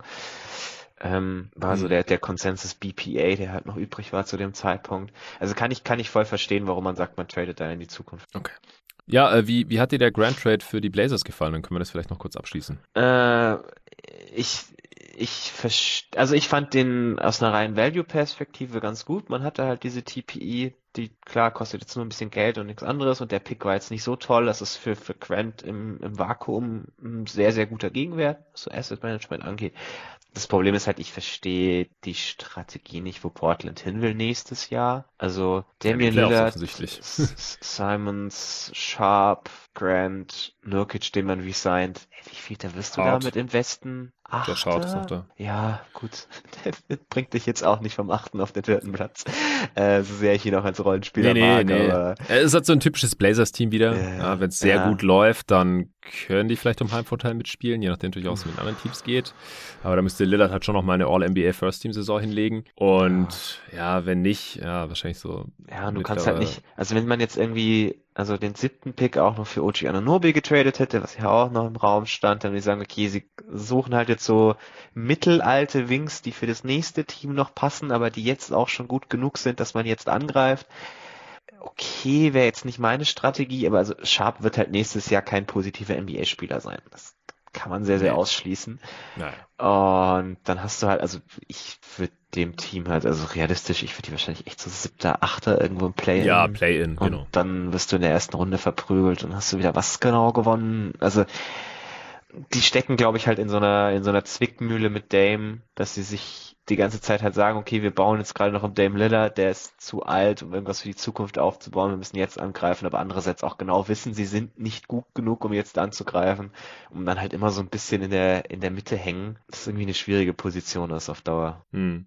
Ja, aber ich meine, sie hätten sich jetzt schon gegen Dame entscheiden müssen um von diesem Weg abzukommen. Weil wenn man halt sagt, wir behalten den, der will hier bleiben, äh, das ist unser Franchise-Player, unser Gesicht der Franchise seit Jahren und soll er auch auf Jahre hin bleiben noch. Ähm, die Frage ist halt auch so, wie viel war das dann am Ende wert, wenn man einmal in den Conference Finals war und sonst nie was gewonnen hat. Ist halt was anderes wie bei Duncan bei den Spurs, Dirk ja. bei den Mavs, Kobe bei den Lakers und sowas. Kann man halt nicht vergleichen, aber anscheinend will er das ja wohl gerne so, zumindest jetzt gerade, kann auch sein, dass er dann in einem halben Jahr oder in einem Jahr vielleicht doch noch getradet werden will. Aber jetzt gerade will er offensichtlich noch da bleiben äh, und die Blazers wollen ihn behalten und deswegen macht man halt so einen Win-Now-Move und tradet halt diesen Bucks-Pick für Jeremy Grant. Das passt ja schon alles irgendwie zusammen. Also, dass das kein tolles Ceiling hat, dieses Team, das ist klar, dass wenn man jetzt Nobi für Sharp oder diesen Pick bekommen hätte, dann sähe das nochmal besser aus. Aber ich halte auch viel von Ananobi, der hätte hier super reingepasst, dann startet halt der ziemlich sicher statt Nasir Little oder Josh Hart. Mhm. Das ist schon nochmal ein großes Upgrade.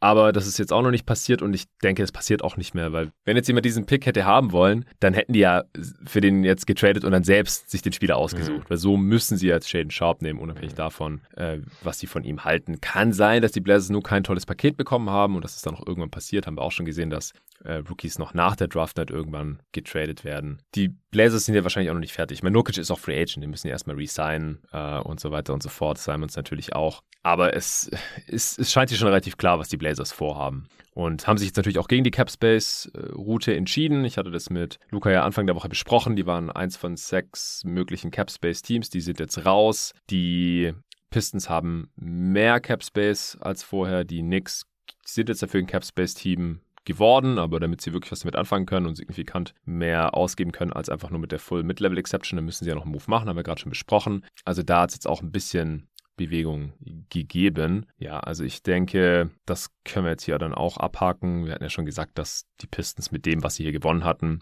in diesem Trade mit den Blazers jetzt eigentlich schon die Hälfte für oder mehr als die Hälfte für Jalen Duran ausgegeben haben, eben den Pick und ein Teil des Capspace dafür, dass sie halt Walkers 9 Millionen absorbieren mussten. Haben jetzt immer noch mehr Capspace als vorher, können, könnten Aiden ein Max auf Sheet hinlegen. Wie sinnvoll das wäre mit Stewart und äh, Duran im Kader, ja, das weiß ich nicht. Ich, ich glaube eigentlich, dass es jetzt positiv für die Suns war, mhm. weil es unwahrscheinlicher geworden ist, dass der Hauptbieter für Aiden ihm jetzt noch ein Angebot überhaupt macht. Also Bridges okay. ist jetzt da wahrscheinlicher und ansonsten sehe ich jetzt immer noch nicht so das Team, das jetzt unbedingt Aiden einen Max-Offer hinlegen will, es sei denn, die Knicks wollen es machen oder so. Oder deine Spurs. Spurs. Ich würde sagen, also die Spurs sind halt die einzigen, die jetzt die Kombi haben ja. aus mehr als genug Cap Space, einer Position, in der sie auch kein Problem hätten, wahrscheinlich drei Tage zu warten, ob es jetzt gematcht wird oder nicht. Mm. Oder die vielleicht auch, wenn. Ja, wobei es ja, wobei es ja mehr als drei Tage letztendlich sind, weil ja, die Uhr erst am Ende des Moratoriums anfängt zu laufen. Also im Endeffekt sind es, glaube ich, zehn Tage. Und, und die offiziellen Free Agent,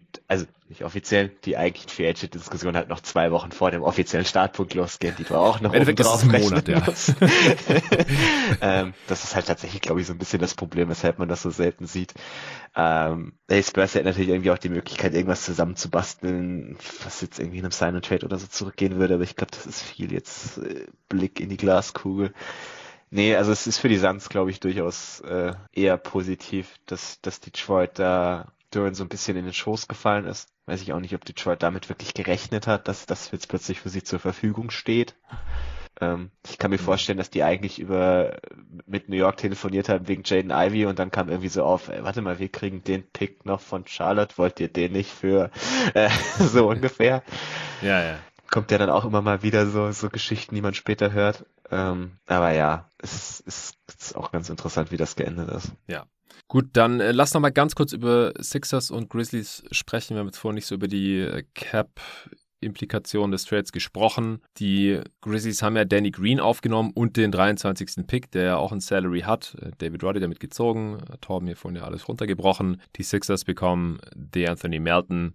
Die haben ohnehin keinen Cap Space. Äh, das macht für die jetzt keinen großen Unterschied hier an der Stelle. Und bekommen halt einen sehr guten Rotationsspieler rein, der halt äh, neben Harden, wir gehen mal davon aus, dass er bleibt, wissen noch nicht zu welchen Bezügen, und Embiid sehr gut reinpasst, viel jünger ist als auch äh, Danny Green, äh, jetzt natürlich nicht so gut ist wie Prime Danny Green war, aber der hätte jetzt sowieso erstmal gar nicht mehr gespielt. Äh, sein Vertrag war auch ungarantiert, den müssten sie jetzt garantieren für diesen Trade, damit der funktioniert. Und dann ist es im Endeffekt einfach nur eine Vertragsleiche für die Memphis Grizzlies. Die haben dadurch 4 Millionen weniger Cap Space laut äh, Luca, der das hier in unsere schöne mhm. Übersicht eingetragen hat. Aber es war ja sowieso schon fraglich, ob die Grizzlies überhaupt Cap Space nutzen werden, weil dafür hätten sie ja Tyus Jones und Kyle Anderson renouncen müssen. Äh, dann hätten sie so 20 Millionen gehabt. Jetzt wären es dann maximal nur noch so 16 und dass sie Tyus Jones äh, nicht halten, das ist jetzt, glaube ich, trotz Candy Chandler nicht so wirklich eine Option, weil ich glaube, so sehr wollen sie jetzt auch keinen Schritt zurück machen, auch wenn ich es natürlich cool finde, dass sie immer wieder hier in der Draft ähm, ihre Picks haben und die dann auch irgendwie ins Team und teilweise natürlich auch direkt in die Rotation eingebaut bekommen. Wie siehst du das für beide Teams? Ja, also vielleicht erst die Memphis-Perspektive. Ich halte es jetzt auch für sehr, sehr wahrscheinlich, dass man über dem Cap bleibt, weil also der Unterschied dieses Jahr, was, was die Grizzlies höchstens irgendwie noch brauchen könnten, ist so ein Wing-Spieler zwischen, ob du jetzt 10 Millionen in der Full MLI oder 16 Millionen auszugeben hast, da ist einfach niemand, dem ich das jetzt unbedingt geben wollen würde wenn du Richtung Max gucken kannst und dann irgendwie so eine Miles Bridges Offersheet hinwerfen kannst, sieht das vielleicht wieder anders aus. Aber es macht, glaube ich, für sie einfach keinen Sinn, das jetzt nicht einfach nochmal ein Jahr weiter zu schieben, weil das können sie durchaus machen. Und dann nächstes Jahr nochmal gucken, äh, wie es ausschaut, wenn dann auch Dylan Brooks irgendwie aus, de aus den Büchern ist, ob man den überhaupt verlängern möchte. Da könnte man schon relativ viel Cap Space zusammenbekommen. Also ich gehe davon aus, dass das jetzt die Route ist, die man gehen wird. Dass man auch Danny Green einfach hält und mal schaut, was mit dem so ist. Tyus Jones verlängert, Kyle Anderson verlängert und dann die volle MLI zur Verfügung hat. Hm. Ist für mich, glaube ich, jetzt so das, das logische Vorgehen, anstelle von Memphis ein bisschen auf das interne Wachstum zu warten. Philly ich weiß ja nicht, ob sie genug äh, Roster-Spots haben, um einen Danny Green ähm, zu Ja, machen. das ist. Und der, ist der halt ist ja, also der wird ja die kommende Saison keine Rolle spielen. Ja, also Jared Culver wird halt wahrscheinlich raus sein, würde ich mal annehmen. Ich glaube nicht, Mit dass, den sie dem noch, jetzt. dass sie dem nochmal einen Vertrag geben. Ja, ja. Zwei, vier. Ja, wird eng, wird eng. ja, eben. ja, nee, ist, ist, ist richtig. Ich bin, bin gespannt, ob man dafür am Ende noch was das übrig hat oder ob man den einfach dann entlässt und dann schaut, mal schauen, ob der nicht zu den Playoffs irgendwo auftaucht. Ja, das könnte sein. Ja, nee, es ist, ist richtig. Aus, aus Philly-Perspektive ist das Ganze, glaube ich, schon noch ein bisschen komplizierter, weil ganz viel davon abhängt, was halt James Harden macht. Ja. Man könnte auch mit Melton, den man jetzt hat, durchaus, wenn Harden auf ein bisschen von seinem Startgehalt verzichtet und eben nicht seine Player Option nimmt, sondern einen neuen Vertrag unterschreibt, könnte man weit genug unter den Apron kommen, dass man die volle MLI zur Verfügung ja. hat. Dafür müsste er nur auf so ah, sieben, acht Millionen verzichten im ersten Jahr, also irgendwie was mit, das bei 40 Millionen anfängt. Das ist mhm. äh, jetzt immer noch ein recht stattlicher Betrag, wenn man sagt, man gibt ihm jetzt irgendwie für drei Jahre 40 Millionen, 120 Millionen ja, fände ich auch noch ein bisschen happig, aber das könnte ich mir halt vorstellen, dass es da so hingeht. Dann hätte man ja. die Full MLI und könnte die halt noch einsetzen für diesen, äh, also mit Melton ist, glaube ich, die Guard-Rotation jetzt relativ komplett. Das gefällt mir ganz gut. Auch wenn man davon mhm. ausgeht, dass Springer vielleicht eher eine Rolle jetzt bekommt. Das passt, glaube ich, ganz gut, weil Melton auch sowohl neben Harden als auch neben Maxi spielen kann und vielleicht auch mal neben beiden. Und dann, es fehlt halt noch so dieser, dieser eine Wing, wenn man jetzt nicht davon ausgeht, dass Fireball das ist. Das kann man inzwischen, hm. glaube ich, halt einfach nicht mehr. Der wurde ja anscheinend auch geshoppt zusammen mit dem 23. Ja. Pick. Jetzt wie, wurde es halt Green plus Pick. Ja, wie Watch so schön gesagt hat, wenn äh, dich Daryl Morey noch nicht angerufen hat wegen Danny Green, den 23. Pick und Matisse Feibel, dann hast du wahrscheinlich dein Handy aus. das fand ich irgendwie sehr cool. Aber ja, also ich gehe davon aus, dass man jetzt irgendwie diese 10 Millionen nochmal versucht auf den Wing zu werfen und dann halt irgendwie so TJ Warren. PJ Tucker war gestern lange im Gespräch. Ja. Verstehe ich nicht so ganz, muss ich zugeben. Ja, ist halt ein Murray-Favorite. Harden ja. kennt ihn schon, Embiid liebt ihn. Der würde da schon irgendwie reinpassen. also ist, ist, ist, halt ist ein sinnvoller Spieler, aber glaube ich nicht, ja. füllt nicht ihre allergrößte Lücke, die sie dann immer noch offen hätten. Und das ist halt so ein bisschen das Problem. Ja. ja, nee, aber also finde ich aus Philly-Sicht auch einen guten Deal. Ich glaube, für ein Team, das jetzt halt dieses Jahr wirklich gewinnen muss, weil so viele gute Jahre hat James Harden nicht mehr, und Melton passt auch langfristig sehr gut in dieses Team rein, auch gerade von der Gehaltsstruktur her. Gefällt mir wirklich gut für die. Das ist, glaube ich, ja. jetzt einiges möglich. Ja, mir auch. Ich äh, mochte Melton auch schon immer. Auch in Phoenix äh, fand es schade, dass man damals dumpen musste, um, um Rubio zu sein. Herr Torben hat mir vorhin auch schon eine Träne nachgeweint. Ich äh, glaube, die Sixers-Fans werden da ziemlich viel Spaß mit DeAnthony Melton haben. Also die, die Defense der Sixers äh, könnte Stand heute auch schon wieder richtig gut werden. Ja, gab es sonst noch irgendeine kleine Transaction, irgendein Team, das sich einen Pick gekauft hat oder sowas, äh, das dir gefallen hat oder vielleicht auch nicht gefallen hat? Die Lakers haben sich ja zum Beispiel den 35. Pick von den Orlando Magic geholt, haben damit Max Christie gedraftet. Wie fandst du das? Das hat mir tatsächlich gut gefallen. Hat sie irgendwie nur ein, Future Second und Cash gekostet, also dass sie sich da nicht lumpen lassen und wirklich Geld investieren äh, Top 35 Pick auf die Art und Weise mehr oder weniger zu kaufen, ist schon recht ungewöhnlich. Mhm. Das hat mir ganz gut gefallen. Was ich, bei welchem Team ich mir noch nicht ganz sicher bin, was ich irgendwie aus ihnen mache, ist Minnesota. Die waren sehr aktiv, ja, aber mega. irgendwie alles komisch. Also sie haben ja erstmal. Ja, erste Draft von äh, Nick Conley äh, als neuer GM. Aber hat direkt da, seinen Stempel aufgedrückt. Hat da sehr das, das System von den letzten Jahren weitergeführt. Also die Wolves waren ja immer so ein Team, das sehr, sehr aktiv ist. Haben sie jetzt gerade so weitergemacht. Also sie haben zum einen äh, den 19. Pick und einen Future Second für 22 und 29 getradet. Das fand ich noch ganz cool, weil hat man halt wieder einen, einen jungen Spieler irgendwie mehr. Dass man dann mit 22 Walker Kessler gedraftet hat, gefällt mir gar nicht. Das verstehe ich nicht. Weiß ich, weiß ich ja. nicht, was man mit ihm will. Ähm, dann hat man anschließend hat man den 29. Pick zusammen mit zwei Future Seconds für den 26. getradet. Also man hat hier quasi einfach einen Haufen Seconds draufgeworfen, um zwei Spieler zu bekommen, spät in der ersten Runde, die man wahrscheinlich unbedingt haben wollte. Der zweite war dann Wendell Moore, das kann ich ja. sehr gut verstehen. Der, der gefällt mir wirklich gut in Minnesota, ist halt auch wieder so ein äh, Dribble Pass, Shoot, kleinerer Wing, der der wirklich gut in dieses System passt neben Towns. Und dann hat man in der zweiten Runde noch zwei Deals gemacht. Man hat äh, sich den fünf, also den 40. Pick weggetradet und dafür den 45. und einen Future Second bekommen und Josh Minot gedraftet. Den hat der Torben vorhin schon mal ganz kurz. Und dann hat man irgendwie den 48. Pick weggetradet für einen Future Second. Zu den Pacers, Kendall Brown. Ja, ja, genau. Und dann hat man wieder 50 noch wahrscheinlich einen Stash-Kandidaten getrade, äh, getraftet. Also man war sehr, sehr aktiv so in dieser, in dieser späten Range. Der Outcome davon, der da mal irgendwie rauskam, ist so 50 Prozent ganz gut, 50 Prozent jetzt nicht so mein Fall. Aus Asset-Perspektive hat man wahrscheinlich ganz gut gemacht. Also man hat jetzt mehr Seconds ausgegeben, als man bekommen hat, ist dafür aber auch ein bisschen hochgekommen hat zwei sichere First-Round-Picks bekommen. Also gefällt mir, glaube ich, insgesamt ganz gut, was man da gemacht hat. War halt sehr viel hin und her am Ende. Hm. Trotz Walker Kessler an 22. Ja, also Walker Kessler ist irgendwie wahrscheinlich halt dann nächstes Jahr ihr Backup-Pick wenn das der, wenn das der ganze Plan ist, ihn halt für die 10 Minuten, die Towns nicht spielt, ja, ist okay. Kann ich, kann ich ist irgendwo. Halt ein Rim Protector. Ja, ist halt ein Rim Protector, der vielleicht offensichtlich ein bisschen werfen kann, wer weiß, der halt in Space absolut nicht verteidigen kann. Das ist man jetzt von Towns vielleicht schon gewöhnt, aber gut. äh, das Problem, das ich so ein bisschen sehe, diese Diskussion in den letzten Tagen, dass die Wolves irgendwie auf der Suche nach noch einem Rim Protector sind. Das war ja irgendwie auch so Clint Capella schon im Gespräch. Ich weiß gar nicht wer noch, aber ähm, da hat, war so diese Notation dabei, dass man denjenigen neben Towns spielen möchte.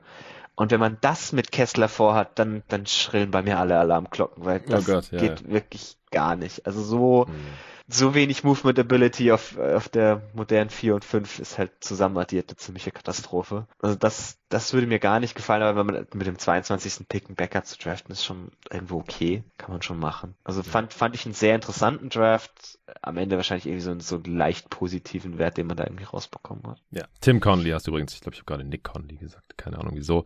Yeah. Äh, mein, mein Hirn ist einfach irgendwie nicht ganz auf der Höhe. Warum äh, bloß? ja, zu wenig Schlaf. Okay, ähm, sonst noch irgendwas? Was, also Mavs haben sich ja den 37. Pick gekauft. Äh, Torben hat es vorhin schon lobend erwähnt. Jaden Hardy. Ja, also machen, sie, haben halt, sie haben halt zwei Future Seconds aufgegeben für 37. Das ist jetzt im Vakuum normaler Gegenwert. Hardy gefällt mir vom Fit sehr gut bei Dallas. Hatte ich ja vorhin auch schon mal so als so, so Off-Ball-Shooter, der neben Luca ein bisschen was machen kann. Passt der da, glaube ich, ganz gut rein. Ist ein, ist ein solider Fit auf jeden Fall. Ja, ansonsten, also Golden State hat wieder Cash eingesetzt, um weiter nach oben zu kommen in der zweiten Runde von 51 auf 44. Da war ja vorher irgendwie drüber diskutiert worden, ob die den Pick nicht sogar verkaufen wollen. So, als mhm. ob die Geld bräuchten und nicht eh schon, was weiß ich, wie viel Millionen ausgeben würden, aber okay. Ja. War jetzt doch eher wieder das Gegenteil, wenig überraschend. Sieht man halt, was, was es halt auch, auch ausmacht teilweise, wenn dein, äh, deine Ownership bereit ist, sowas auszugeben. Also gerade der Vergleich jetzt mit Orlando, die halt jetzt am Ende irgendwie wieder Geld gespart haben. Hm. Als Team im Rebuild, ja. Also ja, ich meine, der Kader ist relativ voll, sind. aber warum nicht mit 35 ja. nochmal irgendeinen Flyer? Gerade wie der ja, Hardy oder, oder, so. Oder wenn du sagst, du bekommst wenigstens irgendwie mehrere Seconds dafür oder so, aber halt, dass immer diese Cash-Komponente dabei ist, das, das gibt dann immer so ein bisschen ein komisches Bild. Aber ansonsten war das tatsächlich ein sehr ruhiger Draft, muss man sagen. Also Mhm. Die Kings haben noch den 37. Pick für zwei Seconds abgegeben. Also denke ja, okay, der würde ich jetzt an eurer Stelle auch nicht machen, aber ja, ja genau. Also warum probieren die nicht Hardy aus? ja, oder ja. oder sonst irgendein Upside Swing noch an der Stelle würde nicht schaden, aber es zeigt halt so ein bisschen das Selbstbild der Kings. Ja, wir wollen jetzt ins Playen, wir wollen in die Playoffs, wir haben keine Zeit hier irgendeinen Second Round Pick. Passt, passt keinen zu entwickeln. Ja, ja, ja, genau. Also das das passt halt da wieder ins Gesamtbild nicht toll, aber gut, was soll's. Ja, dass die Spurs irgendwie den 38. Pick dann am Ende weggetradet haben für einen Future Second, war auch ein bisschen zu günstig eigentlich, aber ich kann es verstehen, der Kader ist halt auch schon sehr, sehr voll jetzt. Mhm, stimmt. Man hat sehr, sehr viele junge Guards, die man entwickeln möchte und die Leute, die bei 38 alle noch so über waren, waren halt alles eher so, ja, leichte Ballhandling Prospects. Also ich kann, da kann ich es dann eher ein bisschen verzeihen. Aber war jetzt nicht der, nicht der aktivste Draft, was sowas angeht. Ja, das stimmt. Also wir sind eigentlich auch durch mit ja. den Trades, die passiert sind. Ja, ja äh, Irgendwas noch, irgendein Spieler, irgendein Team, was wir jetzt noch gar nicht erwähnt haben. AJ Griffin vielleicht zu den Hawks, das haben wir vorhin auch eher nur hm. angeschnitten. Was hältst du davon? Also, wir hatten ja gesagt, es deutet alles darauf hin, dass seine Medicals, seine Krankenakte nicht so gut aussahen. Seine Knie hatte sich ja mehrfach verletzt hm. gehabt. Äh, an der Highschool und dann auch noch in der Preseason letztes Jahr bei Duke. Äh, ich habe neulich den Pod von äh, Brian Suderer und wie heißt der andere von In Street Clothes? Also von dem einen äh, Doc, der immer die YouTube-Videos macht, die Analysen der Verletzungen und dann dem anderen Dude, der in streetclothes.com hat. Äh, die haben zusammen einen Podcast äh, seit diesem Jahr irgendwann und höre ich immer wieder rein, weil die halt über Verletzungen von mhm. NBA-Spielern sprechen. Und äh, jetzt halt auch über die Draft, haben auch über Chat gesprochen und seinen Frame. Jeff Stotts heißt er. Hier ja. wollte ich den Credit noch geben, genau. Brian Suter und Jeff Stotts. Der Pod heißt, glaube ich, auch in Street Clothes. Und die haben in ihrer letzten Folge halt auch drüber gesprochen, was es, selbst was Medicals angeht, für ein Crapshoot ist in der Draft. Die haben mhm. immer noch kein, kein funktionierendes Modell, das irgendwie mit gewissen medizinischen Informationen über Verletzungen, die Spieler hatten, dann halt irgendwie Wahrscheinlichkeiten ausrechnen können, wie viele Jahre der NBA spielen wird oder wie viele Spiele, wie viele Minuten pro Spiel, irgendwas in diese Richtung. Also die gucken sich halt auch die Informationen an und müssen dann raten. Okay, der hatte diese Verletzungen, geht halt von bis. Und die haben halt auch beide nochmal gesagt, wir hatten halt Spieler mit schweren Verletzungen in der Highschool oder am College und die hatten danach in der NBA kein Problem mehr damit. Und dann hatten wir halt andere, die hatten gar nichts, die waren kerngesund, bis sie gedraftet wurden und hatten dann irgendeine schwere Verletzung in der NBA und äh, hatten keine richtige Karriere mehr und so. Also man kann da nicht wirklich viel draus ziehen. Aber das sieht natürlich schon beunruhigend aus, wenn ein Spieler, was weiß mhm. ich, äh, aus Mitte der Lottery, aus der Lottery rausdroppt um 10 Spots oder so. Klar, der wurde auch teilweise ohnehin schon nur an 10 oder 12 oder so gemockt, aber 16 ist, ist schon nochmal besonders niedrig jetzt gewesen für AJ Griffin, aber dafür halt auch ein geiler Upside-Swing jetzt für die Hawks, wenn er fit bleiben kann und nochmal wieder auch ein bisschen von seiner Athletik vielleicht sogar zurückgewinnt. Ja, also ich mag den Fit auch sehr gerne, weil er halt ein überragender Shooter ist, was, was dir neben Trey Young schon mal immer nicht schaden kann. Also offensiv ist das ein guter Fit, wie das defensiv dann am Ende passt. Ich weiß nicht, ist jetzt ich glaube jetzt nicht, dass er ein riesig positiver Defender auf NBA-Niveau sein wird und davon haben die Hawks halt eigentlich eh schon viel zu wenig, aber gut. Mhm. Ja, also finde ich, finde ich ein, ein, Risiko, dass man an der Stelle definitiv eingehen kann. Wie gesagt, das ist am Ende alles, glaube ich, alles eine Spekulation. Also rein vom Talent her hätte ich ihn halt an fünf gehabt. Also das ist, glaube ich, ja. dann schon so, so ein riesiger Fingerzeig, wenn das halt elf Spots Unterschied sind wenn es nur ums Talent geht, dann, dann ist das auf jeden Fall ein Riesenstil. Über wen wir jetzt noch gar nicht geredet haben, ich glaube, der einzige Top 20 Pick, den wir jetzt noch mit gar keinem Wort erwähnt Dalen haben, Terry. ist Dalen Terry bei Chicago, genau. Mhm. ähm, Finde ich also, ich habe es gestern Abend schon gecheckt, ich verstehe, warum sie ihn picken, weil sie halt jetzt mit diesen Connector-Typen relativ viel Erfolg hatten, mit Lonzo, mit Caruso und er halt auch so ein bisschen in diese Rolle fällt, ist ein großer Playmaker, großer Ballhändler mit sehr, sehr guter Defense. Ich habe nur die Befürchtung, dass sie sich da ein bisschen zu sehr in den Spielertypen verliebt haben und nicht wirklich in den Spieler selbst. Äh, es ist halt am Ende doch ein sehr, sehr fragwürdiger Shooter. Das wird neben DeRozan dann schon ein bisschen schwierig. Ist, ein, ist auch jemand, der ansonsten irgendwie die Scoring-Gefahr nicht so wirklich hat, glaube ich. Ich weiß halt nicht, ob man da nicht sich ein bisschen verzockt hat, ist ein bisschen böse ausgedrückt, ob man sich da halt nicht gesagt, ob man da nicht gesagt hat, okay, wir suchen diesen einen Spielertypen, weil wir davon noch mehr brauchen. Wer ist der beste Spieler, der zu diesem Spielertyp passt? Ja, so als Versicherung für Caruso irgendwie, ja. falls er sich wieder verletzt ist, wenn ja. nicht direkt ein Problem hat. Was, also was prinzipiell ja schon, also dass man mehr von diesen Typen braucht. Man hat ja letztes Jahr gesehen, wie es halt mit beiden funktioniert hat und sobald einer davon nicht mehr spielen konnte, hat es halt nicht mehr funktioniert. Also ich kann schon verstehen, wo der Gedanke herkommt. Und ein bisschen die Befürchtung, weil ich habe ihn halt auch äh, ein paar Spots tiefer. Ich habe ihn am Ende auch nochmal gedroppt, tatsächlich bei mir, nachdem ich mir das so ein bisschen angeguckt habe. Es ist halt, es ist schon irgendwie schwierig, ein Spieler, der, der offene Würfe verweigert in den NBA Playoffs. Wir haben es jetzt so oft gesehen wird halt gnadenlos bestraft. Ich bin gespannt, ob er das, das auf NBA-Niveau dann vielleicht irgendwie selber bestrafen kann. Mal schauen. Aber bin ich, war ich jetzt nicht der größte Fan von. Ja.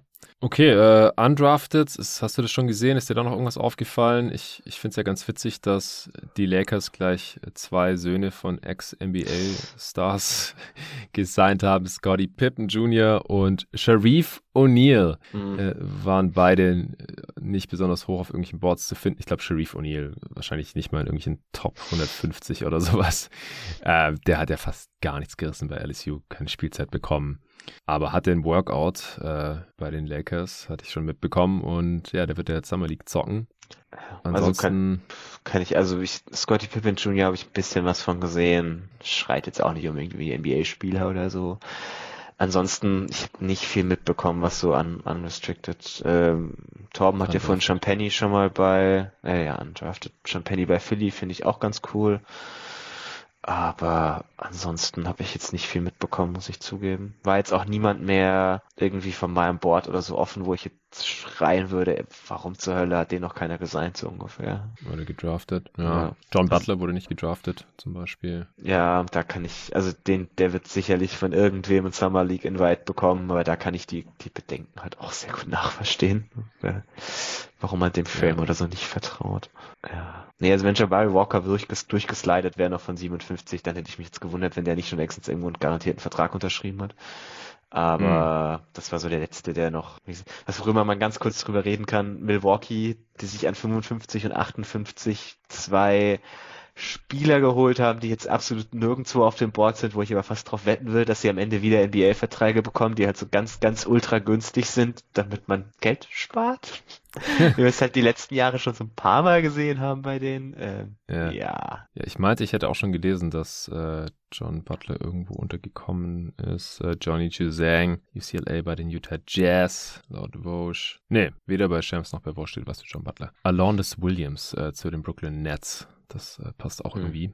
Wing. Ähm, okay, ich würde sagen, dann sind wir auch durch. Ist jetzt auch ein relativ langer Pod geworden. Vielen Dank dir, Tobi, dass du dir die Zeit genommen hast, auch für deine Flexibilität. Äh, und nochmal danke an äh, Torben, der am Start war. Danke an David, der am Start gewesen wäre, wenn wir pünktlich hätten anfangen können. Äh, danke an Kicks.com fürs Sponsoren dieser Folge. Allen danke fürs Zuhören. Der nächste Supporter-Pod wird Teil 2. Answering Machine Supporter-Fragen mit Nico. Hatten wir schon vor der Draft aufgenommen. Droppt dann im Laufe des Wochenendes am Sonntagabend, du hast vorhin schon drauf angespielt, werden wir unsere Mock-Off-Season aufnehmen. Zusammen mit äh, dem Sven Scherer und dem Luca Celler. Ihr drei habt die 30 Franchises untereinander aufgeteilt, werdet die managen und äh, ich bin der Spielagent für alle 200 Free Agents. Wir bereiten schon eine Weile vor, werde ich jetzt am Wochenende auch noch fertig machen und dann äh, wird es eine längere Aufnahme hier am Sonntagabend, wird aber ein Supporter-Pod werden. Es ist gerade ein bisschen dünn mit Sponsorings und es gibt viele Folgen, die ja, für öffentliche Pods geeignet wären und da habe ich jetzt gedacht, komm, die Mock-Off-Season ist so ein Nerd-Ding. Das äh, bekommen jetzt die äh, jeden Tag NBA-Supporter exklusiv, die schon äh, monatlich unterstützen auf steadyhq.com slash jeden Tag NBA. Dafür war es der heutige Pod, die Draft Night Recap öffentlich. Genauso wie die äh, Mock Draft und der Pod mit Ole. So eine Art Season Recap, der am Mittwoch gedroppt ist. Also wir hatten ja schon drei öffentliche Pods diese Woche. Mock Off-Season dann nur für die Supporter. Nächste Woche müssen wir mal gucken. Vielleicht gibt es dann da schon irgendwelche interessanten Rumors. Äh, mal gucken, wie sich die Kyrie und KD-Geschichten entwickeln. Äh, haben wir jetzt heute nicht drüber gesprochen, aber das ist halt auch alles noch ja, sehr smokescreeny und äh, einfach Gerüchteküche hoch 100. Ich denke, da müssen wir warten, bis es ein bisschen konkreter wird. Mal sehen, was da bei uns in der Mock-Off-Season passiert. Aber ich denke, da wird es ja nächste Woche irgendeine so Art äh, Free Agency Off-Season Gerüchteküche News Update Pod geben. Und äh, wir werden die Zeit dann bestimmt füllen können bis zum Donnerstag, wo dann die Free Agency 2022 endlich losgeht und dann auch natürlich hier intensivst bei jeden Tag NBA gecovert wird. Also, danke an alle und bis zum nächsten Mal. Ciao.